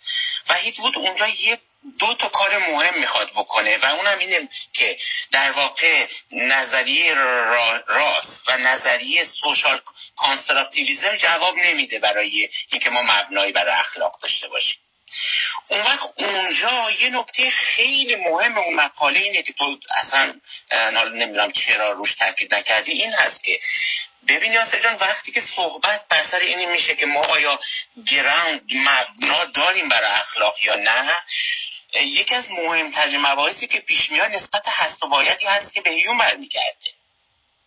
چون اگه ما قائل باشیم که در واقع بین هست ها و باید ها یک نسبت منطقی وجود داره مشکلی اون وقت برای بنیاد نهادن اون حالا moral phenomen بگو یا moral properties بگو بر روی اون در واقع هست ها نداریم. این چیزی بود که من تو از توی بحث تو غایب بود و با توجه به اهمیتش مقدار تعجب کردم که چرا بهش نپرداختی. درسته درسته حسین جان. خیلی ممنونم. اگه خاطر عزیزان باشه فکر کنم حسین خودت هم بودی. جلسه اول یا شاید هم جلسه دوم. تو بخش پرسش پاسخ یک مخاطب محترمی از بحث هیوم پرسید. فکر کنم جلسه اول بود. پرسش پاسخ. نشون بینشون که من گفتم که من منتظر بودم ببینم کسی این پرسش رو می‌پرسه یا نه. پاسخی که من اونجا دادم رفت داشت به یه بخشی که در توضیح بهترین تبیین آوردم. گفتیم که بهترین تبیین تبیین لاجیکال نیست یعنی صورت قیاسی دیداکتیو نیست. این این مقدمه اول بلکه صورت احتمالاتیه. یعنی بهترین تبیین نمی‌تونه یک در واقع یک تبیین دیگر رو لاجیکالی explain away یا لاجیکالی exclude کنه. نمی‌تونه یه تبیین رو منطقا بذاره کنار کامل. می‌تونه بگه احتمالش کمه. این مقدمه اولی بود که اونجا توضیح دادم. و بعد اینکه رابطه باید از است اگر منظور اینه که منطقا اصل از باید در میاد در نمیاد. و چون بحث ما در اینجا صورت منطقی. منطقی به مفهوم خاص یعنی معنی دیداکتیو قیاسی کلمه نیست و این اساس باید از است یعنی عدم استنتاج منطقی یا قیاسی باید از است به بحث ما ضرر نمی‌زنه. چون ما همون اول روشون رو معین کردیم و روشون بهترین تبیینه. روش بهترین تبیین روش احتمالاتیه و هر آنچه که به این نوع روش نخوره اشکالی به بحث ما وارد نمی‌کنه. از جمله اینی که به نحو قیاسی باید از اصل استفاده نمیشه این خلاصه یه چیزیست که من به ذهنم میاد. ولی میپذیرم که این یکی از گرادیگاه های بحثه که جا داشت خانوم جفری بهش بپردازه در کل این اثر تا اونجایی که بنده یادم میاد اصلا بحث باید از اصل رو نمی‌کنه. و من هم همطور که توضیح دادم گشته بودم که تو بخش پرسش پاسخ یه جایی به اون بپردازم. حالا نمی‌دونم چقدر پاسخ من قانع کننده است. من زیاد وقت جلسه رو نگیرم چون ما به زیاد گفتگو زیاد خواهیم داشت در جلسه. بعد دکتر دباغ و دکتر کمالی بگن و دوستانی که سوال دارن اگه وقت بود من یه مقدار در این مورد بیشتر با یعنی سوال می‌کنم ازت و مطمئن هستم که جواب روشنگری داری. خیلی خیلی ممنون. ممنونم از شما. در خدمتم حتما استفاده می‌برم. بسیار عالی. ممنون از آقای کاجی و وقتی که آقای میردامادی گذاشتن. آقای کمالی سلام مجدد. وقت شما به خیلی در خدمتتون هستیم. خیلی تشکر می‌کنم. هم از جناب هم از جناب آقای دکتر میردامادی عزیز. امیدوارم هر چه زودتر سلامتشون رو بازیابند و با وجود اینکه بیمار بودند واقعا مثل همیشه تقریر روشن و بسیار قابل استفاده بود. پرسش من بیشتر ناظر به بخش بساطت الهی است که می‌گذارم برای جلسه بعد چون فرمودن که جلسه بعد در این باره بیشتر صحبت خواهد شد و پرسش من راجع به اونه. اما راجع به مسئله پدیده یا پدیدار اخلاقی که فرمودن آقای دکتر هم فرمودن به نظرم معنا روشنه. پدیده خصیصه نیست. پدیده فضیلت نیست.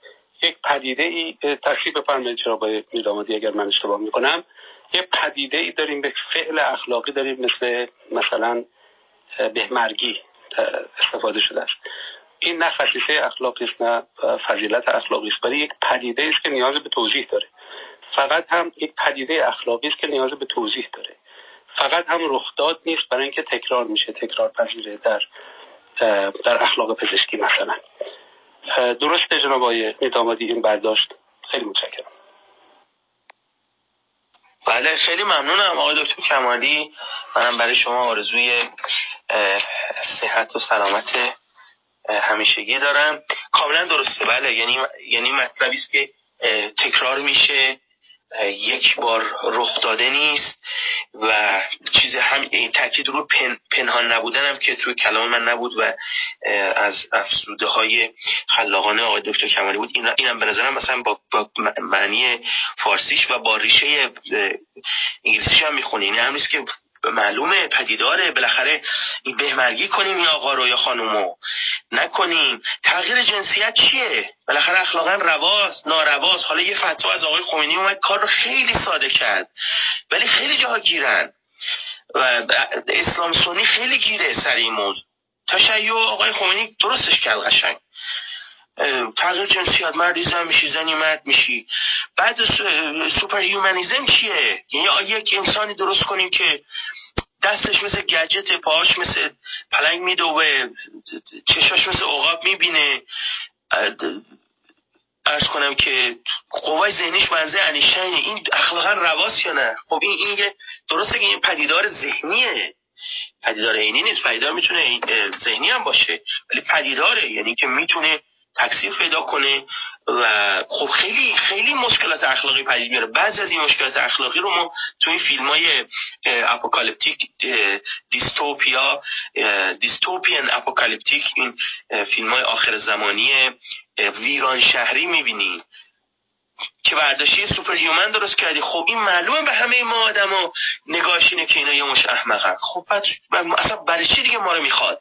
یعنی بسیاری از مشکلات اخلاقی پدید میاره. همین نام می‌تونیم رو بذاریم مورال فنامنا یعنی یعنی پدیدارهایی که جنبه اخلاقی دارن. و از جهات اخلاقی ما باید اونا رو مورد بررسی قرار بدیم.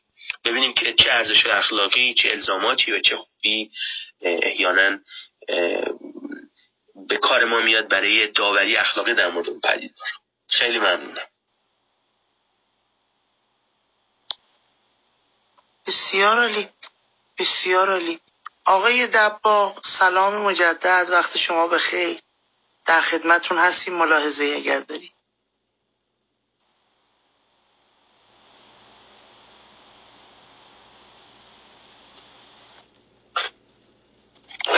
بله ممنونم علی آقای عزیز. سلام از می‌کنم خدمت همه عزیزان حاضر در تالار چه دوستان دور میز و چه عزیزانی که در بخش شنوندگانند. و امیدوار به آرزومند سلامتی برای یاسر جان. ظاهرا این لطیفه ای که میگن هر کسی کرونای آمیکرون رو نگیره تنها میماند. داره درست از آب در میاد. یک ماه پیش من مبتلا شده بودم توی جلسه یاسر جان به من گفتن که بلا به دور باشه و انشالله به زودی جامعه عافیت بپوشی. الان هم همگی براش دعا می‌کنیم.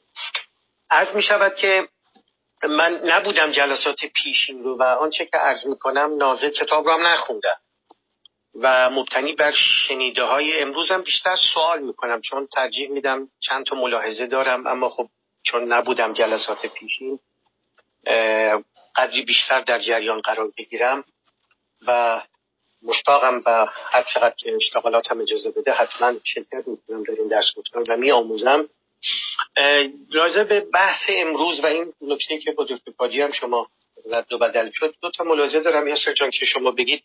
اولا بپرسم که این نویسنده از این جهت می‌خوام بدونم که ابجکتیویتی رو اینجا دیرم از عینیت استفاده می‌کنی و به نیکی و به درستی برای تراش دادن معادلان معادل های واژگان در زبان فارسی می‌دونم چه جد و جهدی می‌کنی. من هم به قدر اینو گوش کنم یا میز تمیز آقای سلطانی و آقای ریاضی عزیز اگر میود بفرمایید ممنون. آقای جواب در خدمت. نه می‌کنم. اینکه برای تراش دادن واژگان خوب در زبان فارسی اگه ابجکتیویتی رو عینیت به کار می‌بره اینجا بحث تا جایی که من فهمیدم امروز البته اونتولوژیکه یعنی وجود شناختی بحث از تعین خاصه های اخلاقی. یا همون real properties بود که صحبتش شه حالا می‌خوام بپرسم یعنی معنای معرفت شناختیش نه. چون همون‌طور که می‌دونیم عینیت رو به معنای intersubjective دست کم از زمان کانت به این طرف توی literature و ادبیات فلسفه اخلاق به کار می‌برن سویه های معرفت شناختیش این برای ایضاح پرسیدم. با من اگر این پاسخ به پرسش مثبت باشه که فکر می‌کنم مثبته اون وقت می‌خوام بدانم ایشان که حالا بحث راجع به نسبتش با اوامر خداوند اشاره به دیوان کامند کردی و که نوبت آتی می‌خوای به این قصه به روایتی همون اوتیفرون که گفتی بپردازیم. در روایت پیشا مسیحیش و بعد مسیحیش. حالا می‌خوام بدونم اگر واقع گراس به لحاظ اونتولوژی یعنی عینی اندیشه یا عینیت گرا به این معناست اون وقت فوق طبیعت گراست یا طبیعتگرا یا ناطبیعتگرا اینم می‌خواستم بدونم که بهتر دریابم. یعنی سوپر نچرالیسته یا نچرالیسته یا نان نچرالیسته چون بحث از حالا من نمی‌دانم راجع به هیوم چه بحثایی شده. نوبت اول و نمی‌خوام به اون اشاره کنم وقت رو هم بگیرم. حتما بحث نیکو مصطفی هم شده. الان بدون اینکه بحث و تعبیر supervenience به کار بره یا همون ترتب یا بگیم واسطه در عروض می‌دانم در فارسی عارض شدن. آها من خودم این تعبیر بیشتر میپسندم. عارض شدن و برآمدن. بدون اینکه این تعبیر رو به کار ببرید در گفتگویی که من میشنیدم خب به این اشاره رفت. یعنی عارض شدن اوصاف یا خاصه های اخلاقی بر خاصه های طبیعی. و همونطور که می‌دونیم یک کسی می‌تونه فوق طبیعتگرا باشه یا نا طبیعتگرا باشه و یا طبیعتگرا و علاوه یا حالا در هر سشق به این معنایی که گفتی و ذکرش رفت عینیتگرا باشه. چون کتاب رو نخوندم اگر شما این رو بگید من بیشتر با مواضع نویسنده آشنا میشم. و در این حال موضع خودت رو هم حالا می‌خوام ببینم که تا چه میزان با واسطه همین عارض شدن هی می‌خوام فارسیشو بگم نه انگلیسی. با supervenience یا عارض شدن با چه روایتیش اگر موافقی؟ چون تا جایی که می‌دانم ریالیستی و واقع گرایی با کدوم روایتش همداستان و همدلی؟ و اینکه حالا حالا چون در مقام شرح نویسنده هم گفتی که هستی یه جور بازخوانی انتقادی متن یا روایت خودت از متن اینکه نحوه ترتب اوصاف اخلاقی بر اوصاف طبیعی رو به چه نحوی هم خودت می‌بینی و می‌کنی. ارزم تمام. بله خیلی ممنونم. جناب دکتر دباغ عزیز آقا سروش گرامی. آره من البته شما بزرگواری کردین شوخی من رو به خودم برنگردوندین ولی من برای تعدیب این کارو می‌کنم. آره من شما که مریض شده بودید علاوه بر آرزوی بهبود بعد گفتم خب آسر شما مریضه خود تو کلاب هاست چیکار می‌کنی؟ و ما مشهدی ها یک ضرب مسئله داریم. میگیم که خیلی یه ذره نیاز به ترجمه داره ولی خیلی بلاز اخلاقی جالبه. میگن منایی دم در خانته. منایی یعنی من آیی. من آیی. و یعنی که هر... یعنی که هر چی بگی سرت میاد. منایی اینه. منایی دم در خانته. یعنی هر چی بگی بلافاصله سرت میاد. لذا هیچی ما به آقا گفتیم که شما کرونا گرفتی. از من سویش یادم نیست. برای شما دلتا بود اومیکرون بود هرچی بود چون ده تا سویه داره. ولی به حال ما همه رو میگیم کرونا. چه چه می‌کنید؟ در کلاب هاوس خودمون هم. آمد و ما احتمالا البته من هنوز جواب آزمایش هم نیومده ولی همه علائمش نشون میده که یک چیزی باید باشه. ولی خب همچنان در کلاب هاوستیم و برای خیلی ممنونم. امیدوارم شما خوب خوب شده باشید و در هوای منفی چهل درجه تورنتو بهتون خوش بگذره. تو ممکن بگین سیه ولی feeling ش چهله. یعنی فنومنالاژیکلی منفی چله ولو اینکه حالا ابجکتیولی سی باشه یا 28 و 9 باشه. بله از کنم که خیلی نکات مختلفی پرسیدن که اتفاقا کمک می‌کنه که موضوع خانم جفری رو و احیانا حاشیه هایی که بنده می‌زنم بهتر فهمید. بله خانم جفری عینیت‌گراست objectivist منتها از نظر او بهترین تبیین از objectivism یا عینیت‌گرایی رئالیسم در اخلاق. منتها بلافاصله اون وقت شما می‌پرسید چنان که پرسیدید که این رئالیسمش naturalistic non-naturalistic یا supernaturalism یعنی واقع گرایی اخلاقیش مثلا فوق طبیعی گراست طبیعی گراست یا غیر طبیعی گراست ایشون فوق طبیعی گراست. supernaturalist ه و اینکه آیا مفهوم supervenience یا اینو آسورشگاهی هم ترجمه می‌کنن به فرا روی داده یعنی چیزی که برای یک چیز دیگری فرا روی داده میشه. ترجمه همچین چیزیه دهن پرکنیه ولی بد نیست. یعنی ترتب عروض و اینا خوبه. supervenience خب رقیق تر از علیت. خانم جفری اصلا از علیت سخن میگه. میگه خداوند در واقع علت اخلاق واقع میشه علت هستی شناختی. حالا به جزئیاتی که ذکر میکن اما حالا دیدگاه خود من چیه؟ حالا من اگه بخوام سلبی دیدگاه همه بگم که ایجابیش جزئیاتش میاد من حالا هر چی جلوتر میرم البته رئالیسم ملتزمم یعنی مایلم. ملتزم شاید خیلی قلیس باشه. مایلم. هر چی جلوتر میرم به نظرم تبیینای طبیعی باورانه از اخلاق جواب نمیده و مشکلاتش واقعا کمتر نیست از تبیین های حالا غیر طبیعی باورانی یا حتی فرا طبیعی باورانی اما خب حالا به توضیحی که یه ذره اینجا اشاره کردم تبیین فرا طبیعی هم نسخه هایی دارن دیگه. مثلا دیوان کمن تیوری دیوان کمن تیوری با تاکید رو عوامر نواهی الهی مشکلاتی داره و به نظر من اون مشکلاتش قابل بازسازی نیست. اما ببینید اتفاقی میفته اینه که از اون مشکلاتی که دیوان کمند با تاکید رو کمند نه رو دیواینش. دیوان کمند تیوری داره یا نظریه فرمان الهی یا اوامر الهی یا اوامر نواهی الهی داره ما هنوز به این نتیجه نمی‌رسیم که باید فراتبی باوری رو در اخلاق سراسر کنار بذاریم. نسخه های دیگه می‌تونیم بدیم که اوامر و نواهی الهی همچنان پای تبیین خدا باورانه رو از هستی شناسی اخلاق وسط میاریم ولی تمرکزش رو اوامر و نواهی الهی نمی‌ذاریم. رو حالا چیز دیگه می‌ذاریم که تو جلسات دیگه با هم می‌خوایم بحث کنیم. و حتی اگر به فرض فراتبی باوری اساسا فرض کنید قابل دفاع نباشه. فرض کنید. بازم به معنی نیست که باید رئالیسم اخلاقی رو کنار بگذاریم. یعنی اینی که تصور گاهی میشه در فضای عمومی نه تو فضای تخصصی که اگر کسی مثلا خدا ناباوره باید رئالیسم اخلاقی رو کنار بذاره. نه می‌تونه همچنان رئالیست باشه منتها رئالیست فرض کنید که نان نچرالیستیک یا نچرالیستیک باشه. به این اساس اینجا نیست که اگه کسی خدا ناباور باشه لزوما باید عینی گرایی اخلاق کنار بذاره یا رئالیسم کنار بذاره. ولی ادعای خانم جفری اینه و منم همدلم با این ادعا به شکل, به شکل سلبی که فراطبیعی باوری supernaturalism بهتر می‌تونه توضیح بده. بنیان های هستی شناختی. نه فقط هستی شناختی بلکه بنیان های به توضیحی که در جلسه اول دادیم آسروش چون شما نبودید تکرار می‌کنم. بنیان های هستی خانم جفری میگه نه فقط بنیان هستی شناختی اخلاق چون ما الان تو هستی شناختیم. بنیان بحث هستی شناختی اخلاق. ولی دیگه از وسط های بحث میریم تو معرفت شناسی. آخر کتابم روانشناسی اخلاق. عوض می‌خوام.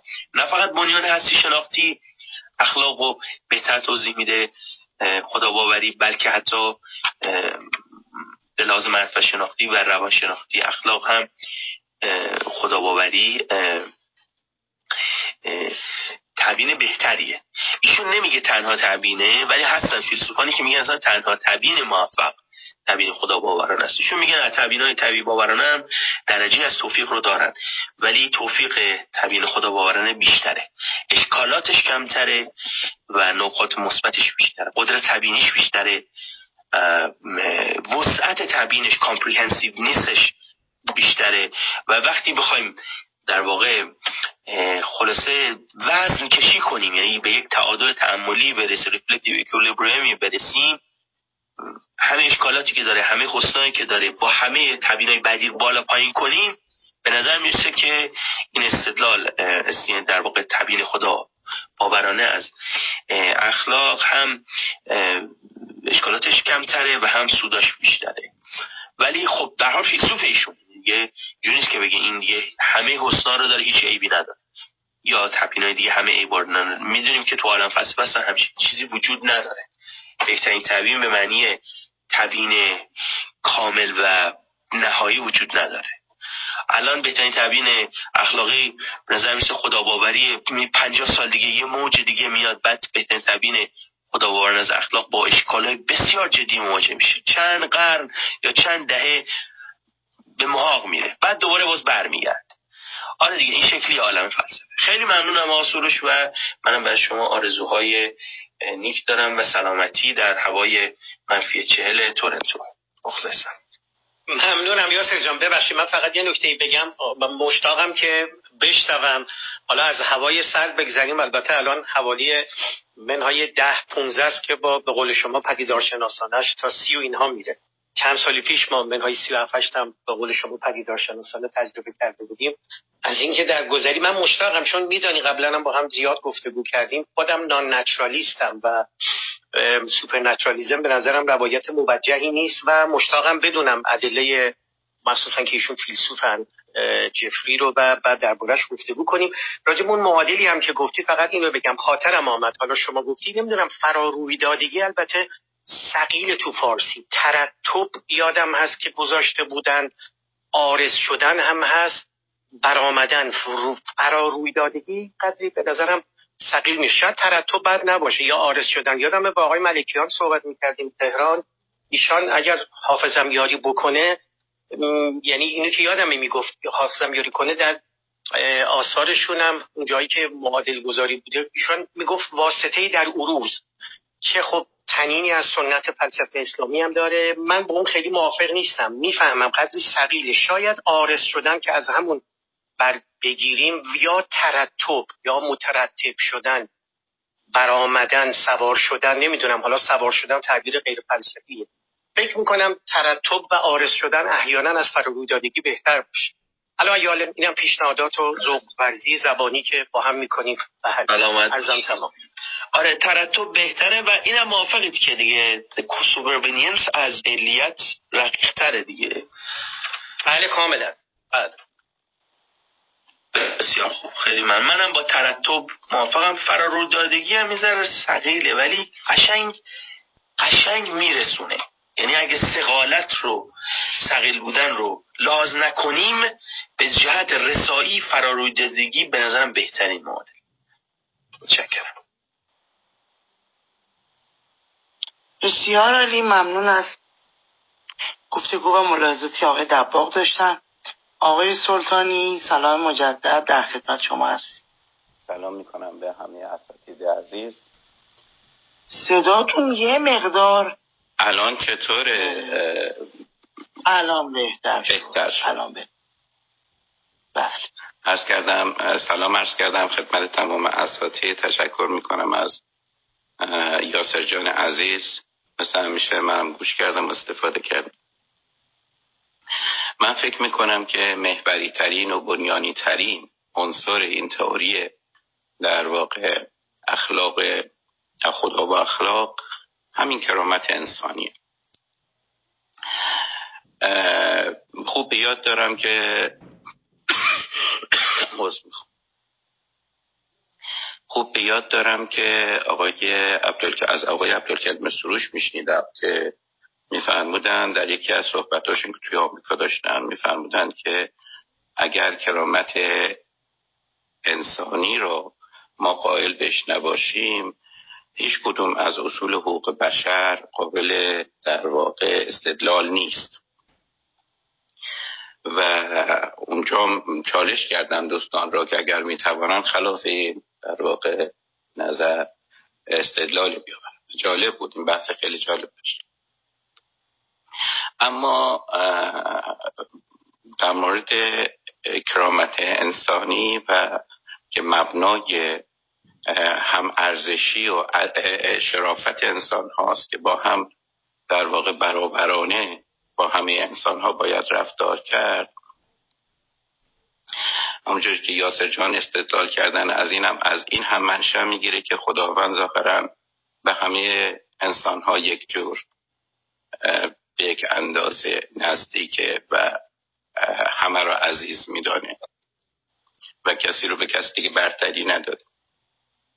از, از جهت شرافت انسانی از جهت اینکه خود برای انسان یک در واقع ارزش انسان که خدا داده اما دو تا سوال دارم. یکی این که خب ما من مطمئن نیستم که حداقل از زاویه باورمندان از زاویه خداپرستان همه انسان ها به یک اندازه عزیز باشن بالاخره بر اساس نزدیکی به حقیقت و دوری از حقیقت انسان ها در یک همسان شناخته نمیشن. حتی حقوق برابری ندارن و یک جور ارزش گذاری نمیشن. این از زاویه از این زاویه چطور نگاه می‌کنیم به موضوع؟ یا این یه چالشی نیست؟ خب بالاخره ما ادیان که ادیان رو نتایجش رو نتایج باورمندی رو ما باید در بستر جوامع ببینیم. اینا که در خلا نیستن. اینها وقت میان به دلیل اینکه ادعا دارن به یک به کشف یک حقیقتی ها رو بر اساس نزدیکی و دوری به این حقیقت و باورهاشون در واقع خواهی نخواهی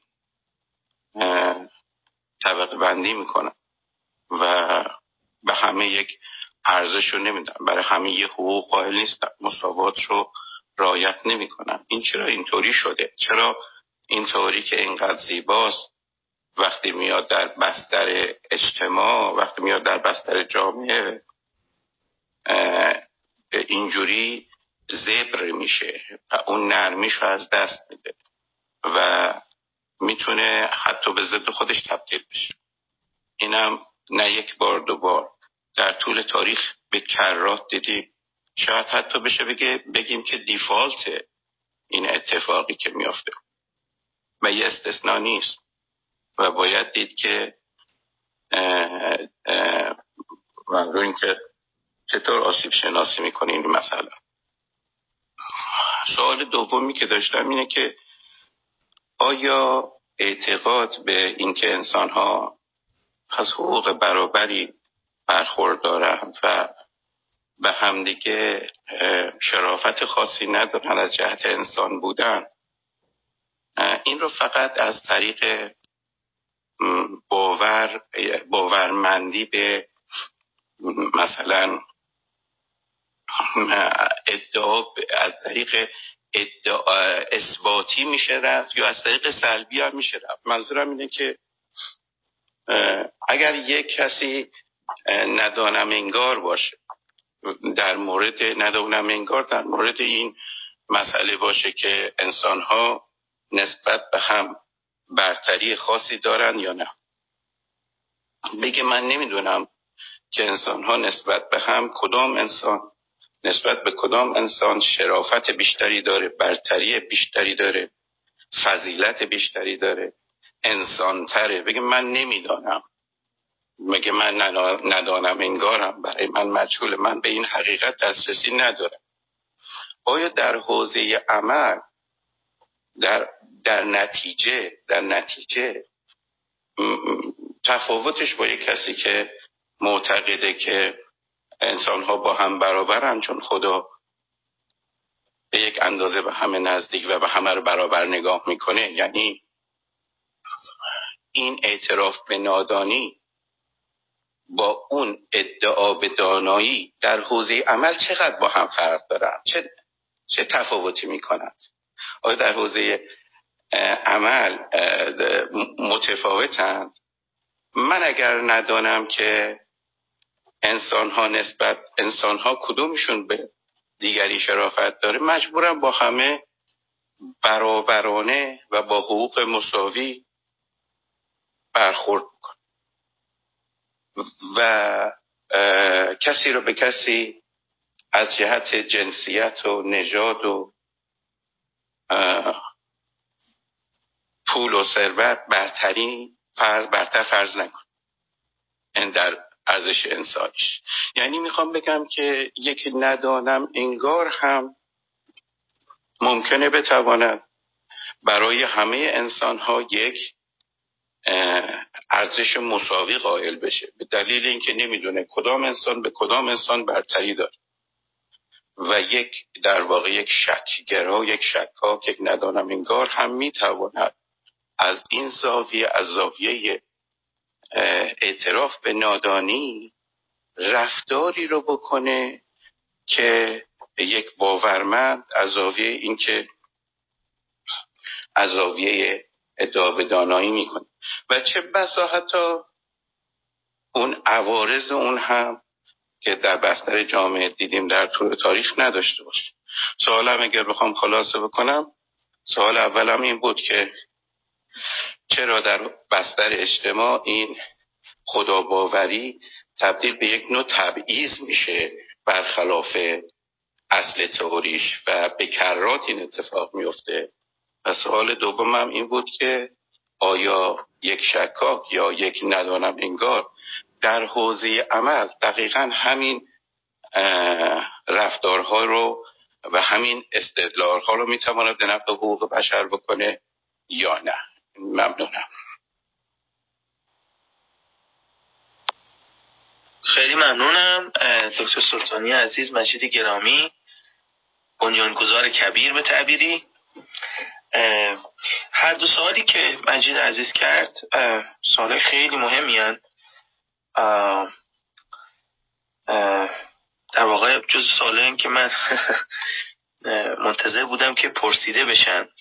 منتها یه ذره پاسخشون زمان می‌بره. من امیدوارم بتونم خیلی کوتاه جواب بدم. پرسش اول مجید عزیز این بود که خب اگر شما این اشکال جدیه خب شما میگید که شما یه والتر ستورف یا جفری ولی شما هم همدلانه داری حرف رو تغییر می‌کنی.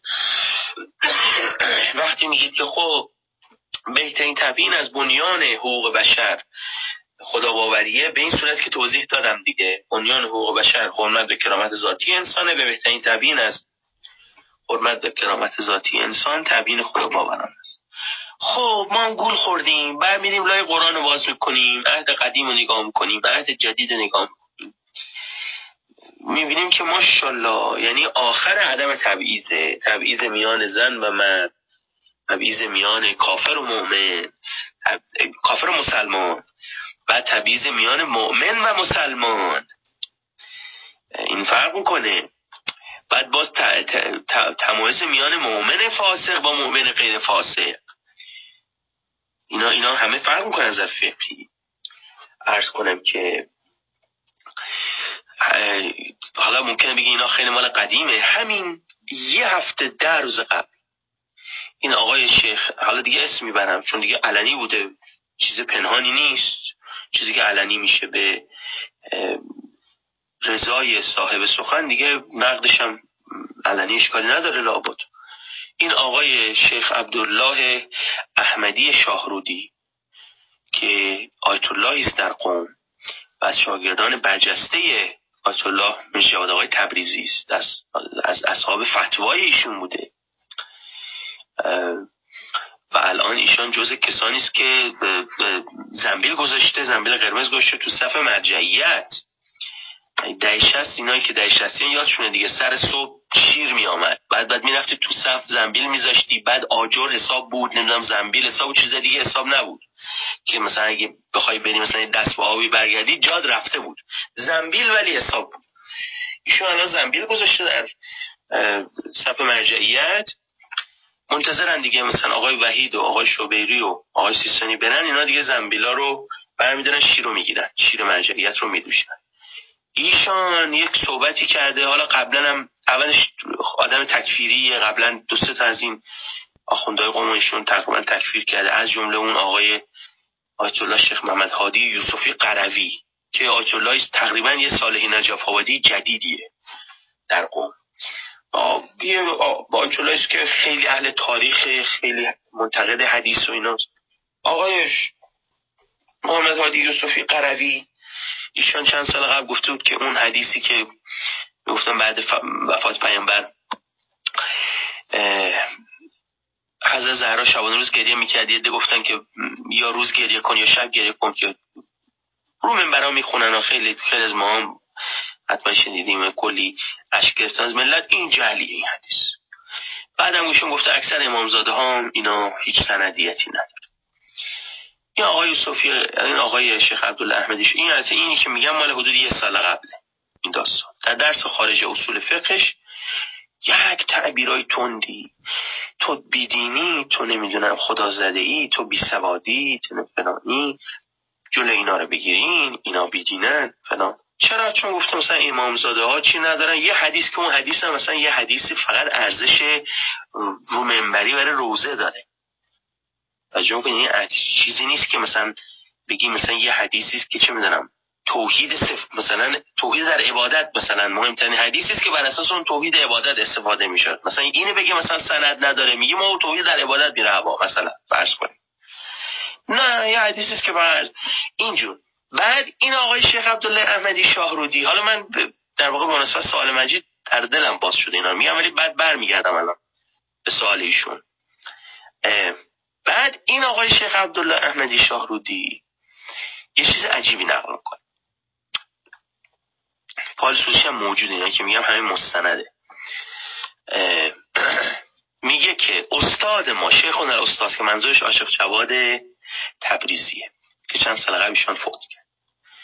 شیخ استاد میفرمود که مسائب اسلام از آنجا آغاز شد که چماق تکفیر رو عین تعبیره چماق تکفیر رو از فقیه گرفتن.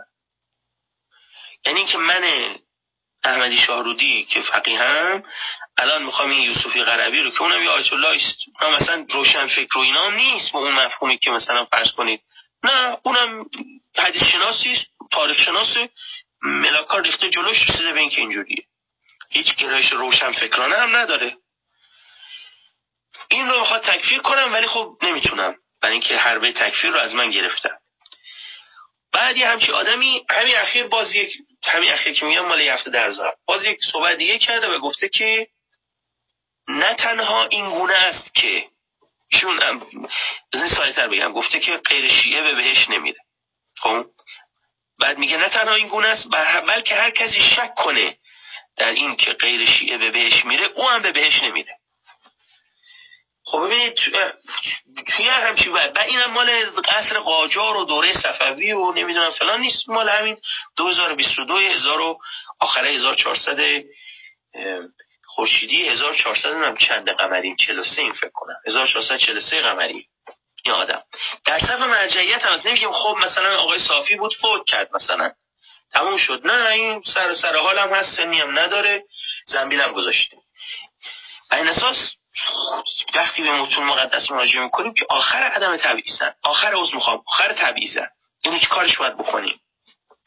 خب این پاسخی که میشه بهش داد که من پاسخم در واقع یه جوری تبیین کردم که احتمالا مجیدم ایول خواهد گفت.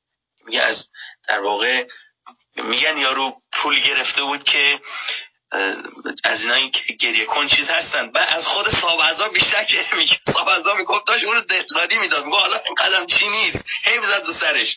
حالا البته ما اینجا پولی نگرفتیم. رایگان و تبرعا با این میایم ولی الان از خود کسی که اشکال کردم یه جوری من چی که اشکال کردم که احتمالا مجید خواهد که حالا این قدم دیگه غلیز نیست. بله. حالا این چیزی میشه پاسخ داد. ببینید این درسته که یک تنشی اگر نگم تناقض یه تنشی وجود داره. میان هسته اصلی خداباوری با تحقق تاریخش. در این هیچ تردیدی نیست. تا اینجا بحث ما بحث کاملا فلسفیه. یعنی ما اصلا هیچ دین خاصی رو هم مبنا قرار ندادیم.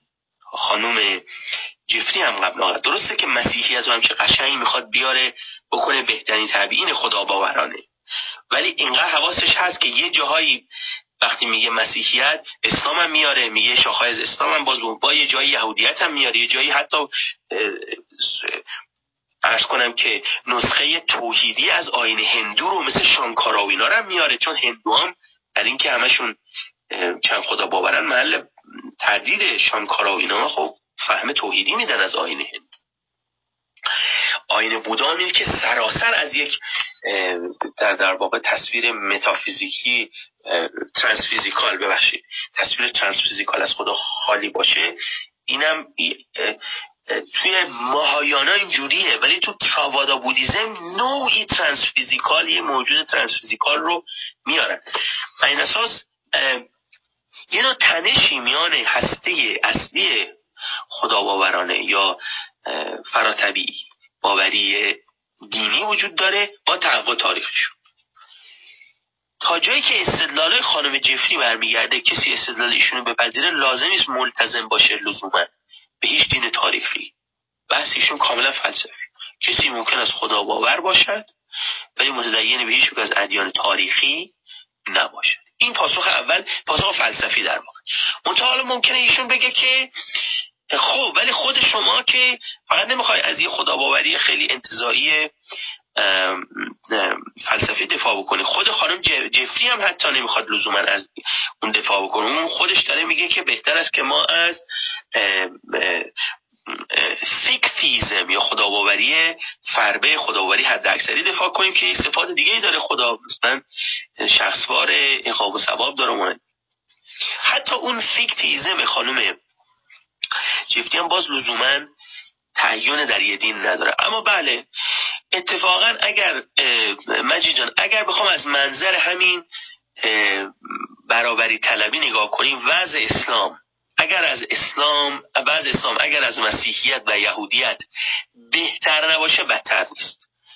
برای اینکه اسلام اولندش ادیان دیگر رو به رسمیت می‌شناسه آین مسیح و آین یهود رو به رسمیت می‌شناسه میگه ان الذين آمنوا والذين هادوا والنصارى والصابئين من آمن بالله فلا خوف علیهم میگه مؤمنان که اینجا منظور مسلمانانه احتمال به احتمال زیاد منظور اینجا مسلمانانه آرای دیگه هم هست البته. و یهودیان و, نس و نصارا که اینجا منظور مسیحیانه و صابعین که حالا اون صابعین خیلی مفهوم پیچیده که منظور چیه حالا هر کی هستن. اینا اگر ایمان بیارن به خدا و و نمی‌دونم ملائکه خدا نظام و الاخر ولا خوف علیهم ولا هم یحزنون. نگران نباشن رستگاری رو پس منحصر در مسیح مسلمانان در حالی که در مسیحیت تلقی رایج این است که راه به پدر فقط از طریق من است که این در عهد جدید اومده توجه می‌کنیم به تعبیر دیگه می‌خوام عرض بکنم. درسته هم, هم از مسیحیت تعابیر کسرت انگارانه یا شمول انگارانه شده. که راه رو برای تصاوی در نجات و به طبع اون تصاوی حقوق در این دنیا باز می‌کنه. هم از اسلام و یهودیت. ولی اسلام به جهت اینکه در خود متونش ادیان دیگر رسمیت می‌شناسد راه برای تفسیر کسرت انگار یا شمول انگار. ازش بسا باستره. تا حضور شما ارز کنم که ادیان دیگه. من یه خاطرم بگم که بعد دیگه سالی که برم دومی. خیلی هم طولانی شد دوز می‌خوام. چون این سوال مهمی بود من مجبور شدم زیاد توضیح بدم. و اونه که ما دوره دکتری در دانشگاه دیمبرای هم کلاسی داشتیم که این قرآن پژوه بود. یه جوان بچه کمبریج بود و موزیسین بود و بچه یه ریش زرد خیلی بلندی هم داشت و مسلمان شده بود و ولی مسلمان خیلی چیزی شده بود. خیلی شریع آین گذار نشده بود. یه مسلمان جالب و عجیبی شده بود. خیلی اهل آین گذاری نبود. یه نوع مسلمان عرفانی شده بود. بعد من یه بار بهش گفتم که خب اتفاقا کتابش هم اخیرا بریل چاپ کرده رو مفهوم نزله و وحی رو قرآن چاپ کرده کار کرده. کتابش هم بریل همین تازه چاپ گفتم خود تو چرا مسیحی نموندی؟ چرا مسلمان شدی؟ مسیحی میموندی یه فهم اسلامیانه از مسیحی می‌دادی مسیحیت می‌دادی. حرف جالبی زد. گفت ببین تو به عنوان مسلمان برای این حرف ساده است. چون به هر حال در قرآن آردی الکی به قول تاجیکا یا از پیش به رسمیت شناخته شده ایانه دیگه. ولی برای مسیحی برای یک مسیحی سخته. بخواد که مسیحی خیلی معتقدی بمونه ولی بگه خب مثلا محمدم یک شریعتی شرعتا و منهاجا مثلا. برای مسلمان راحته. یعنی برای مسلمان سلفی شدن سخته. که بخوای تفسیر خیلی اکسکلوسیویستی یا انحصار گرایانه انحصاص بله یه همطور که عرض کردم پاسخمو خلاصه کنم. یه تنشی وجود داره میان هستی اصلی ادیان خدا باور با تحقق تاریخیشون ولی اون تحقق تاریخی رو میشه نقد کرد با برگردوندن اون هست در واقع تحقق تاریخی به هستی اصلی ادیان خدا باور و به طور خاص اسلام از این جهت هستی خدا باورانه اصلیش خیلی گشوده تره. این نکته اول. سال دوم که مجید جان پرسی سوال خیلی مهمه اینم توضیح زیادی می‌بره به وقت منم تمومه من سعی می‌کنم سه چهار دقیقه دیگه رو توضیح بدم. میگه که آیا این چیزی که شما داری میگی به این معنا هست که خدا باور وقت لزوما اخلاقی تره از خدا ناباور یا ندانم انگار؟ پاسخ اینه که نه. در مورد دیسکریپشن ساکت این بس اینجوری نیست که اگر شما دلایل بهتری داشته باشید برای اخلاقی بودن لزوما هم اخلاقی تری. یه تحقیق چند سال پیش چون می‌دونی این چیز این experimental philosophy یا فلسفه تجربی خیلی چند چند از خیلی رایج. یه تحقیق انجام دادن که این فیلسوفان اخلاق آیا اخلاقی ترن از بقیه؟ دو تا فیلسوف این انجام دادن. خیلی تحقیق جالبیه. بعد اینو گفتن که ما نمی‌خوایم نظر سنجی کنیم bias میشه. بگیم آقا شما مثلا تابلو مثلا فلان کارو کردی نکردی نه ما خودمون مشاهده می‌کنیم. خود اینا. خیلی جذابه. از این جهت که مثلا رفتن تو تو مثلا دفتر فلان فیلسوف دیدن در و محکم میبنده یا نه؟ نوشتن ها تمام میاراشون رو نوشتن. یا نه؟ اصلا در نمیبندم در واز کردن. خب بابا در ببند. یا در محکمی یه سری معیارای آورده. آخر به نشستم چه خیلی هم وضع فیلسوفان اخلاق بهتر نیست. از نظر اخلاقی اگه بدتر نباشه. یا دوتاشون که یکیشون که حالا اون جان سرلو اینا اون فیلسوف اخلاق فیلسوف زبانه ولی یکی دیگه شون که مال اروپا شرقی بودن اسم شهر کشورش یادم نیست که اصلا رسوایی جنسیش در آمد اخیر چند سال قبل. و از کار برکنار شد و اینا. خیلی مشهور نبود ولی کاملا هم گمنام نبود. بله. این اساس اگه قرار باشه که باوره اخلاقی بتونه افراد رو اخلاقی تر کنه فیسوال اخلاق باید اخلاقی تر باشن این اساس بحثی نیست که در مقام تحقق تاریخی خدا باورا اخلاقی تر بودن. گرچه حتی اون هم محل بحثه. همین آقای والتر ستورف از می‌خوام یک جامعه شناسی در دانشگاه کالیفرنیا به نام جان ایوانز E V A N S یا استاد جامعه دانشگاه کالیفرنیا است یه نظرسنجی عجیبی زده. چند سال قبل و به ادعای خودش برای نخستین باره. نظر عمومی بیش از 3500 نفر از بزرگسالان آمریکایی رو که هم شهروندان عادی شامل می شده هم دانشجویان دکتری زیستشناسی علوم انسانی رو. نسبت برخی مسائل حقوق بشری پرسیده. و پاسخهای اونا رو با روکرد انسان شناختی این عده که حالا سکولار هم مذهبی هم مقایسه کرد. مثلا از اونا پرسیده که انسانها رو شبیه ماشین می‌دونن یا داره ارزش ویژه؟ خب اگه داره ارزش ویژه بدونن احتمالا مذهبی هن ماشین می‌دونن ممکنه غیر مذهبی باشن. که بتونه دیدگاهاشون در بیاره که مذهبی یا سکولار. بعد سال حقوق بشری پرسیده. مثلا آیا جان سربازان رو به خطر بندازیم جلو نسل کشی رو بگیریم میشه از فقیر کلی خرید؟ آیا با خودکشی بیمار لاعلاج منظور بهمرگی موافقین؟ تا هزینه های درمان صرف جویی بشه. نه برای که درد کمتر بشه برای هزینه های درمان. اخلاقا رواز که زندانیان بدون اجازه اونها ازشون خون بگیریم. این نفر محکوم به اعدام خب که اعدامش کنیم کلی هاشو در بیاد این درست اخلاقا آیا رواز که فرد متهم به تروریست رو شکنجه کنیم؟ کاری که در گوانتانامه کردن. اخیرا هم یه مستندی در آمد که اون رئیس سیاه قشنگ دفاع می‌کنه از اون کار. و دفاعش مثل اون کلاشری است که فقها تو هیل روا دارن. مستندش رو نتفلیکس هست. آیا کار را بکنیم نکنیم؟ بعد نتیجه که آقای ایوانس می‌گیره که من الان خیلی سریع می‌خونم عجیبه. اینه. میگه هر چقدر پاسخ دهنده ای با تعریف زیست شناختی از انسان موافق تر باشه یعنی مثلا تکاملی باشه سکولار باشه بیشتر احتمال دارد که انسان را ماشین بینگارد کمتر احتمال دارد که انسانها را منحصر به فرد و داره ارزش مساوی بداند. به تعبیر دیگه دیدگاه طبیعی باورانه مصرن به حال بنیان حقوق بشر که حقوق و کرامت ذاتی انسان برمیگردم به نقل قول مستقیم. در باب مسائل حقوق بشری نیز قائلان به تعریف زیست شناختی از انسان کمتر تمایل دارند که جلوی نسکشی را نسکشی را بگیرند بیشتر مایلند از فقیر کلیه بخرند خودکشی برای صفحه جوی مالی را روا بدارند منظور بهمرگی از خودکشی.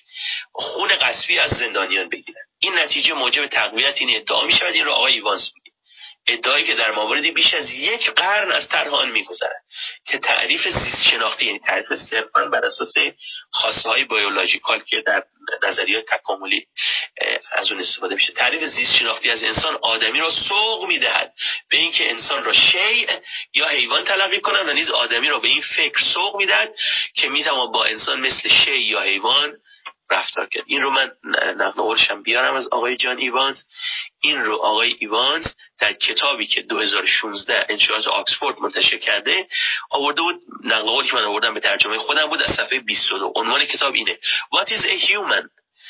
What the answers mean for human rights? جان ایوانز انشاءات آکسفورد.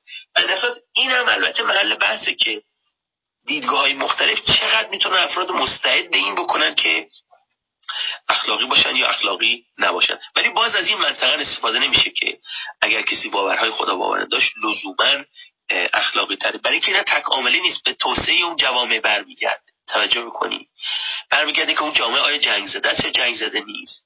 نمی‌دونم جی دی فیش چقدر بالاست. آیا در اصل در دوره بیماری همه گیره یا غیر بیماری همه گیره. وقتی فاجعه میاد دیگه افراد میرن روی تنظیمات بقا. یعنی به بس و عوامل برمیگرده. یعنی تک عامله میشه بررسی کرد. ولی تحقیقاتی که سعی کرد عوامل دیگر حذف کنه و تک عامل باور طبیعی با یا سکولار یا باور مذهبی رو نگاه کنه پاره نظرسنجی مثل همین نظرسنجی آقای ایوانز نشون میده که خدا باوری چه بسا حتی کمک کنه به اینکه حقوق بشر بیشتر رعایت بشه و های اخلاق محفوظتر بمونه. من خیلی توضیح دادم وقت جلسم رو به اتمام دیگه اینجا نیستم و خیلی ممنونم. بسیار عالی و ممنون. من یادم هفته گذشته هم آقای سلطانی و آقای کاجی ملاحظاتی فکر می‌کنم داشتند در مورد مسائل مربوطه. حالا این جلسه هم فکر می‌کنم فرصت نشه ولی خب اگر امکانش بود در جلسه آینده بررسی بشه و فرصتی بهشون داده بشه که کل دوستان و جمع استفاده ببره که ممنون میشیم. بابت اینکه وقت تقریبا رو به اتمامه یه وقت خیلی کمی رو ما تمدید می‌کنیم. خواهشم از هم پرسش کنندگان هم آقای میردامادی اینه که ایجاز گفته بشه که سریعتر هم به جنبندی نهایی برسیم. آقای مهدی رازی سلام ریاضی سلام وقت شما به خیلی در خدمت شما هست. سلام بر شما و جناب میردامادی و همه دوستان دیگه. ببخشید من سری میرم سر مطلب. فکر می‌کنم این سال جلسه قبل آقای کاجی هم مطرح کردن و من باز می‌خوام مطرحش کنم صرفا از منظر کنجکاوی که روی کرده شما در این درس گفتار نقل عینی مطالب خانم آنجفریه یا برداشتی آزاد با تعدیلایی که فکر می‌کنید به تشخیص خودتون به درک کات کتاب کمک می‌کنه.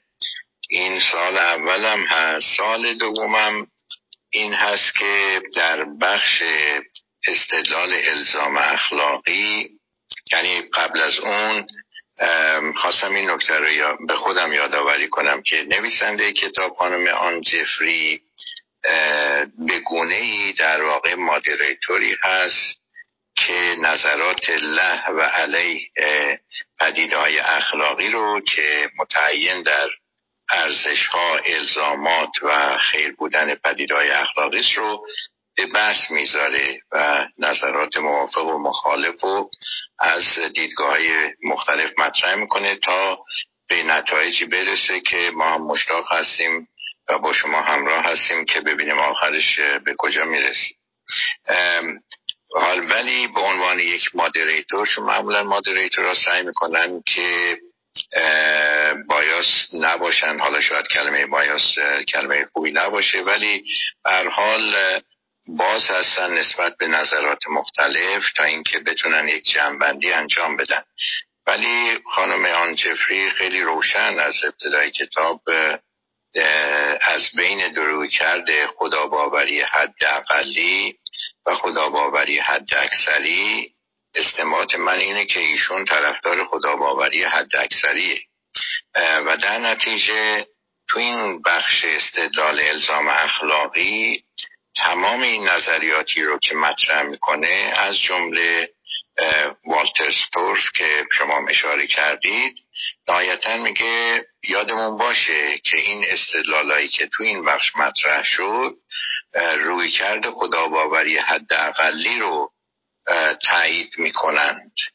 و بنابراین در واقع غیر مستقیم داره میگه که این اون چیزی نیست که من موافق هستم. این برداشت منه. و بنابراین اینو می‌خواستم با شما چک کنم که شما هم همین استنباط رو دارید یا شما جور دیگه فکر می‌کنید. خیلی ممنون. بله خیلی ممنونم. از جناب ریاضی که همیشه مجهز و مطالعه کرده میاد. ارز کنم که من رو کردی که توضیح دادم از جمله در همین جلسه هم توضیح دادم. اینه که یه جایی من اگه احساس کنم توضیحات ایشون پیچیده است کنار می‌زنم یه جایی به نظرم یه چیزایی رو بعد می آورده نیاورده توضیح میدم. از جمله تو همین جلسه اگه خاطر عزیزان باشه من از دلیل کافی رو آوردم تو پاسخ به no source argument یا استدلال بی منبعی که خانم جفری میاورد. اما در مورد استدلال الزام اخلاقی بله درسته. همونطور که منم در جلسه اول و جلسه دوم توضیح دادم بله ایشون به خداباوری حد اکثری قائله. یعنی که علاوه بر اون نقطه مشترک میان ادیان که احتمالا فقط میشه سه تا صفت خدا یعنی قادریت مطلق عالمیت مطلق و محض که این میشه خداوری حداقل. خداوری حد اکثری یه صفات دیگه هم قاله حالا این که اون صفات چیه اصطلاحا احسان نکرده یعنی شماره نکرده لیست نکرده. ولی یکی دوتاشو به عنوان نمونه میگه. در ادامه معلوم میشه که احتمالا میشه این لیست رو اضافه کرد بهش. مثل اینکه خداوند خالق است مثل اینکه خداوند اقاب و ثواب داره یعنی کر می‌کنه در واقع جنبه مراقبه داره نسبت به جهان مراقب جهان. در مورد ولترستورف من برداشتم این نبود که خانم جفری داره میگه من مخالف این استدلالم. برداشتم این بود که او, می‌گفت که این استدلال ازام استدلال در واقع توسل به خداوری برای توضیح بنیان حقوق بشر به عنوان یک مصداق از استدلال الزام اخلاقی این خوبه ولی it's good but not good enough. یعنی این فقط خدا باوری حداقلی رو میرسونه. چرا؟ چون احتمالا اگر شما به قادریت مطلق عالمیت مطلق و خیرخواهی محض خدا توسل به کافیه برای اینکه استدلال کار کنه. بر این اساس اون مخالف اون استدلال نبود. به نظرش می آمد که این هنوز کافی نیست. حالا کافی چیه؟ اون رو باید در ادامه باهاش مواجه بشیم. و این اساس من برداشت خودم رو میگم از کتاب و جاهای ممکنه موافق نباشم در با, با نوع پرداخت او و با او حضور شما از کنم که زاویه بگیرم. ولی سعی می‌کنم اگه یه جایی تخت و تصرفی دارم بگم مگر اینکه دیگه از خاطرم بره. متشکرم. تشکر از شما. باشین. خیلی ممنونم از شما. بسیار علی و پرسش آخر ملاحظه آخر. جناب آقای حسین حسینی سلام وقت شما به خیلی در خدمتتون هستیم. بله سلام عرض می‌کنم خدمت همه دوستان. من یه سوالی داشتم از آقای دکتر. اونم این که مثلا آیا فرض گرفتن برای توجیه اخلاق این فرمایش تو شاید شما به نحوی یعنی خدا رو میشه فرض هم گرفت؟ یعنی که این بهترین تبیین اخلاق به دست بیاد. مثلا ممکنه تو ریاضی اینا یه سری چیزای فرض گرفته بشه یه نتایجی مثلا به دست بیاد. حالا بهترین تبیین اخلاق اخلاق خدا باوری باشه با فرض گرفتن خدا برای همه برای خدا و ناباور هم این بهترین توجیه محسوب میشه. یعنی به این شکل هست. بعد ارزم به خدمتتون که یه سوال دیگه هم این که این که فرمودید که اخلاق مثلا این چیزای اخلاقی عینی هستن می‌رسن به توجیه ناپذیرن یا توضیح ناپذیرن رام نشدنی. منطقه عینی. خب اینجوری باشن با تغییراتی که درشون میشه مثلا چجوری باید این نظر رو پذیرفت دیگه پایی, پایی ترین چیزها مثل عدالت ما می‌بینیم مثلا چقدر متغیر بوده این عدالت تو طول تاریخ یا تو جاهای مختلف. همه چیزهای اخلاقی اینجوری بوده. مثلا ممکن بوده یه پادشاهی افرادش براش بمیرن تو حداقل چیزها و عدالت هم بدوننش یعنی تو حداقل امکانات دفن بشن لای دیوار ساختن دیوار و اینا عدالت بدونن. پادشاه را مثلا بهتر از خودشون. یعنی این متغیر بودن چیزهای اخلاقی آیا می‌سازه؟ چون با اون عینی بودن و با اون توضیح ناپذیر برسید به چیزایی که توضیح ناپذیره یا رام نشدنیه. خب این وقتی تغییر می‌کنه اونا فرو نمیریزن. یکی هم همین. یکی هم این که نسبت به اراده فرمودید این اراده ای که مثلا خدا می‌کنه باید مثلا حالا شاید خوب نشنیده باشم فرمودید که این اراده باید محقق بشه حالا این اخلاق رو مثلا روی اراده های اراده تشریعی خدا نه تکوینی. به شکل تشریعی باشه هیچ لزومی هم نداره که مثلا محقق بشه حتما اراده خدا. می‌تونه ازش تخلف صورت بگیره. اینجوری باشه بهتر نیست. تشکر می‌کنم. من سوال اصلیم رو همین بود که آیا مثلا آیا این اخلاق امروز پذیرفته ترین اخلاق مثلا همین که خدا ببرانه است؟ اونم به خاطر آیا فرض گرفتن خدا چون کارکرد خوبی داره میشه چنین فرضی گرفت به چنین کار کردی رسید به بهترین کار کرد بود؟ خیلی ممنونم. تشکر. سلامت باشین. خیلی ممنونم جناب حسین. سه تا سال مطرح کرده. هر تاش بسیار مهم. سال اولی بود که آیا برای توجیه اخلاق میشه؟ خدا رو فرض هم گرفت. حالا صرف فرض. فرض کنید یه معادل ریاضی هم می‌خواد جلو بره. شما یه قضیه رو برش فرض می‌گیره اینطوری باشه. خدا ناباورم می‌تونه خدا رو فرض بگیره. بله بله. کاملا. یعنی بحث اینجا نیست که یعنی هیچ ضرورتی ندارد برای اینکه این استدلال جلو بره. اینی که فرد به اون باور به اون باور داشته باشه. اصلا بحث ما اینجا سایکولوژیکال نیست بحث ما ابجکتیوه یعنی که کدام گزاره ها از کدام گزاره, کدام گزاره ها بهتر کدام گزاره ها رو تقویت می‌کنن. و به نظر می‌رسه که فرض خدا باوری به ادعای خانم جفری بنیاد اخلاق بهتر توضیح خب یه خدا ناورم می‌تونه کاملا استدلال بکنه ولی بعد در زندگی شخصیش این گونه نباشه. حالا ممکنه بگیم که چنین کسی احتمالا اخلاق باور رو رعایت نکرده ولی اون یه بحث دیگری است. ولی منطقا کاملا ممکنه چیزی رو صرفا فرض, فرض بگیریم بدونی که به اون باور داشته باشه. تا اگر این رو شما به عنوان یک احیانا به عنوان اشکال تلویحی میگید به این مدل که به نظرم اشکالی از این جهت بر اون وارد نیست. می‌دونیم که کانت هم خدا رو به عنوان یک اصل رگولاتیو در اخلاقش می آورد. ولی محتوای اخلاق رو کاملا می‌خواست مستقل از خدا توضیح بده. بر اساس این این مشابهش هم در تاریخ فلسفه اخلاق رخ داد. اما سوال دومی که کرده بذاریم من سوال سوم جواب بدم چون سوال اصلیشون سوال دوم بود. بعد دیگه برسیم سوال دوم که از توضیح بیشتری شاید به طلبه سوال سومشون این بود که اراده یعنی به سوال سومشون در واقع پیشنهاد یه پاسخ بود برای اون اشکالی که بنده مطرح کردم. من اینطور فهمیدم. اشکالی بود که اگر اراده خدا تبینگر الزام اخلاقی باشه خب اراده خدا که تخلف ناپذیره. ولی اخل... الزامات اخلاقی هر روز این همه الزام اخلاقی که ازش تخلف میشه. پس اراده خدا نمی‌تونه باشه. ایشون گفتن نه اون یه چیزی گفتن در واقع ایشون به استقبال پاسخهایی که در جلسه آیا یکی از پاسخهایی که در جلسه آینده می‌تونیم مطرح کنیم رفتن. اونی بود که تمایل گذاشتن میان دو نوع اراده خدا. اون چیزی که تخلف ناپذیره اراده تکوینی خداست نه اراده تشریعی. حالا البته بگذریم از اینکه اگر شما الهیاتون پویشی باشه امثال وایتد و هارتسورن و اینا باشه اونا میگن حتی اراده تکوینی خدا هم تخلف ناپذیر نیست. یعنی اینکه خدا حتی نسبت به اشیاء غیر به اصطلاح غیر جاندار میگن به اصطلاح چون اونا میگن همه عالم داره آگاهیه. از اونها خواهش می‌کنه. یعنی هر روز از خورشید خواهش می‌کنه. حالا به تعبیر کاریکاتوری حرف وایتد و هارسون خیلی عمیق‌تر از هر روز صبح خدا خواهش می‌کنه از خورشید که طول کنه. نه اینی که بگه توهن و کرهن اعتیا توهن او کرهن.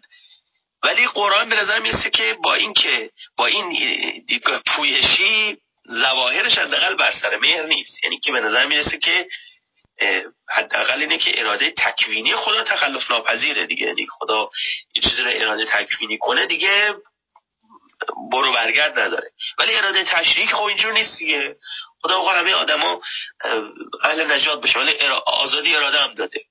پس الزام که می‌کنه اگه ناشی از اراده تشریعی باشه این هیچ مشکلی نداره. با تخلف پذیر بودن اون قابل جمعی. به نظرم پاسخ خیلی خوبی است و یکی از پاسخ است که در آینده قابلیت طرح داره. ولی اینکه خانم جفری نیاورده باشه یا آورده باشه که خواهیم دید در جلسه بعد. اما برگردم به پرسش دوم ایشون پرسش میانه ایشون. این است که خب شما بگید عینیت گرای اخلاق. این عینیت گرایی چجوری با ثبات قابل جمعه یا با تغییر. ببینید عینیت گرای اخلاقی با ثبات گرایی اخلاقی یکی نیست. اما میپذیرم همطور که جناب حسینی گفتن خیلی اوقات اینطور ممکن به نظر بیاد که اگه کسی عینیت گرای اخلاقی باشه بعد از این صحبت کنه که آموزه های اخلاقی یعنی فرض کنید الزامات اخلاقی نواهی اخلاقی منهیات اخلاقی نواهی منظورم منهیات با دو چشم و خوبی اخلاقی ثابت چنین نیست. برای اینکه اون امر عینی ممکن است مقید به صد شرط باشه برای اینکه یک امری رو از ما بخواد یه نهی رو انجام بده یا یه ارزش اخلاقی. مثلا مثال بزنم. بیگناه را نباید کشت. خب کسی که بیمار لاعلاجی است که به شدت درد می‌کشه و خودش خواستار اینه با اراده و آگاهی کامل که او رو از دردش راحت کنی. اینجوری هم نیست که بگیم خب این که دیگه هفته بعد دیگه میمیره. نه ممکنه ماها و بلکه سالها هم تا درد بکشه زنده بمونه. اینو میگه آقا من رو یا بکشید. یا حداقل درمانم نکنید دیگه. اگه یک چیزی می‌شد ولم کنید. بذارید بمیرم. خب آیا این مستاقی از آدم بیگناه هست یا نه؟ همچنان شما اینجا می‌تونید عینیت گرا باشید. به این معنی که اینی که وضعیت این آدم الان کشتن این آدم یا وانهادن درمانش که نوعی کشتن پسیوه این درسته یا نه؟ این وابسته به این نیست که من با, چه چیزی حال می‌کنم یا نمی‌کنم یا گروه من طبقه من ملیت من چیه؟ وابسته به اینا نیست. بلکه امر عینیه. ولی همچنان اختلاف نظر در اون وجود داره. همچنان یه موضوع جدیده. اصلا قبلا مطرح نبوده. چرا؟ برای اینکه اصلا قبلا فناوریایی نبوده که طرف بتونه انقدر زنده نگه دارن و این اساس پرسش مطرح نمی شده و این اساس اینیتگرایی اخلاقی لزوما با ثباتگرایی اخلاقی یکی نیست کسی ممکنه بگه که تنوع آرا وجود داره و آرا هم حتی عوض میشه حتی آرا یک فرد عوض میشه. ولی همچنان عینیت گرایی به عنوان یک ideal type یا کمال مطلوب مطرح. یعنی همه می‌خواهند به رأیی برسن که درست است و درستیش وابسته به منافع من وابسته به خوشداشت و ناخوشداشت من و وابسته به منافع ملیت من گروه من طبقه من نژاد من یا خوشداشت یا ناخوشداشت اونها نیست. همچنان عینیت گرایی محفوظه در این حالی که آرای متفاوتی وجود داره و آرا عوض میشه. این خلاصه ای بود از خواهی می‌کنم خواهی می‌کنم. جسارتان دکتر این اگه اختلاف موردی بود فرمایشتون درست بود. یعنی اگه این تغییرها مثل این بیمار موردی بود. خب بله می‌شد اینجوری گفت. منتها موردی نیست. ما میگیم تو جوامع مختلف یه چیز ثباتی وجود نداره که ازش تعبیر و یه چیز عینی بکنیم که ارزم به خدمتتون که به اون شکلی که میفرمایید مثلا رام نشدنی اینا باشه. اگه یه چیز کلی بود که اشتراک کلی تو جوامع مختلف تو تاریخ هم مختلف وجود داشت بله. منتها ما می‌بینیم همش سیال همش تعبیرات مختلفی اخلاق متفاوتی همه جا مختلف هم تو طول تاریخ هم تو جوامع مختلف. اینجا اصلا چیز ثابتی نیست که یک مورد ازش تخلف کنه یا موارد ازش تخلف کنه مقیدش کنیم به شرایط. اصلا خودش سیاله. وقتی خودش کلا بله بله از خواهش ما ببین اختلاف ها فقط موردی نیست دیگه. بخش زیادی از اختلاف هایی که در فلسفه اخلاق هست مثلا در اخلاق کاربردی موردیه دیگه. یعنی ببینید الان بس سر این است که تا البته تا منظورتان موردی چی باشه؟ ببینید الان هیچ کس تردید نداره که بیگناه نباید کشت خب؟ بس سر این است که بهمرگی مستاقی از کشتن بیگناه هست یا نه؟ به این معنا اختلاف میشه موردی. توجه کنید هیچ کس تردید ندارد که گناهکار باید گناهکار به مفهوم حقوقی یعنی کسی که یک تخلف حقوقی ما کرده باید مجازات بشه. حالا بحث سر اینه که آیا مجازات اعدام اخلاقا رواست یا نه؟ کسی که آدم کشه باید بکشیمش یا نه؟ یا باید مثلا فرض کن حبس ابد بشه بازم به این معنا اختلاف ها مورد منتها من هم شما قبول دارم که ممکنه بگید که اختلاف ها مفهومی هم هست یعنی اصلا فهم ما از عدالت هم خیلی عمیق شده در مقایسه با فرض بکنید 2500 سال قبل. اما این چجوری عمیق شده؟ از طریق اینکه یه دیگه چیزا میپسندن حالا یه چیز دیگه نمیپسندن. به تعبیر دیگه اگر فهم ما شده اتفاقا اگر عینیت گرا باشیم می‌تونیم بگیم فهم ما شده. و الان باید بگیم اونا یه جور ما یه جور دیگه می‌فهمیم. یعنی ببینید اگر شما عینیت گرایی رو کنار بگذارید اصلا دیگه راهی ندارید بگید که ما از اخلاقی پیشرفت کردیم. خب قدیمی ها که به یه قبیله می‌زدن بچه هاشون کباب می‌کردن میخوردن. حالا ما الان حیوانات رو میگیم معلوم نیست اخلاقا روا باشه کباب کنیم بخوریم ولی آیا می‌تونه بگیم ما از اخلاقی پیشرفت کردیم؟ اگر شما این یک گرایی فرو بدهید اصلا دیگه داوری کنار نهاده میشه. داوری اخلاقی. مثل میگه اونا یه جور بودن ما یه جور دیگه ایم ما حال نمی‌کنیم بچه های مردم کباب کنیم بخوریم اونا حال می‌کردن. ولی شهودا به نظر می‌رسه که خیلی بیشتر از این داستان. یعنی به نظر می‌رسه که یه پیشرفت اخلاقی صورت گرفت. اصولا مفهوم تکامل اخلاقی مفهوم پیشرفت اخلاقی که اتفاقا با همین تغییرات بر سر مهره ممکن نیست مگر اینکه ما این گره اخلاقی باشیم. متشکرم. تشکر می‌کنم آقای دکتر. من یک سوال کوچیکم از کنم و دیگه مزاحمتون نشم. آقای دکتر این ارزم به خدمتتون که این عینیتی که ارزم به خدمتتون که فرمودید ببخشید فراموش کردم. خیلی ممنونم. ببخشید. خواهش می‌کنم. در خدمتم بسیار عالی بسیار عالی. ما حدودا 20 دقیقه جلسه رو تمدید کردیم و پرسش همه دوستان مطرح بشه. من خودم ملاحظاتی دارم که در جلسات آینده آقای دکترم کامل به میادین برگشتن مطرح می‌کنم و استفاده خودم رو می‌برم.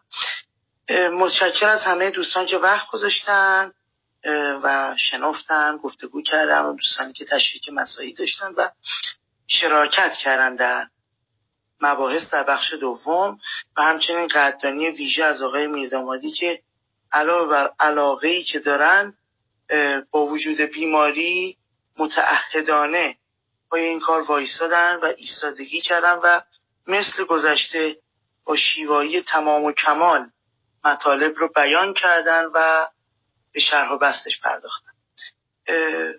ما فردا مجد کتاب رو خواهیم داشت. و انشالله هفته آینده جلسه چهارم رو در خدمتتون خواهیم بود. آقای میردامادی اگر ملاحظه جنبندی نکته دارید در خدمتی وگرنه که جلسه رو من به پایان برسونم. خواهش می‌کنم. خیلی ممنونم ازت عدی برای اجرای بحث. و همچنین از اساتیدی که اومدن عزیزانی که صرف وقت کردن من یه شوخی هم بکنم. علی عزیز گفت که امیدوارم خوب بشی و به میدان برگردی. ما ایشالا خوب بشیم به دیپلماسی برمیگردیم. میدان رو یه دوستانی با لباس های سبز پررنگ گرفتن راه نمی‌کنن. ما همون دیپلماسی هم اگر گوشه به ما بدن ما بس... میدان فوتبال بود آقای میردان میدان که میگه ما ذهنمون جای دیگه میشن دوستان وقتی که مصدوم میشن در فوتبال میگن فلان بازیکن بهمان بازیکن که مصدوم شده به میادین بازگشت. منظور ما هم اون بود و مقصود دیگری نبود. در خدمت شما هست خیلی ممنونم و از دوستان بسیار ممنونم.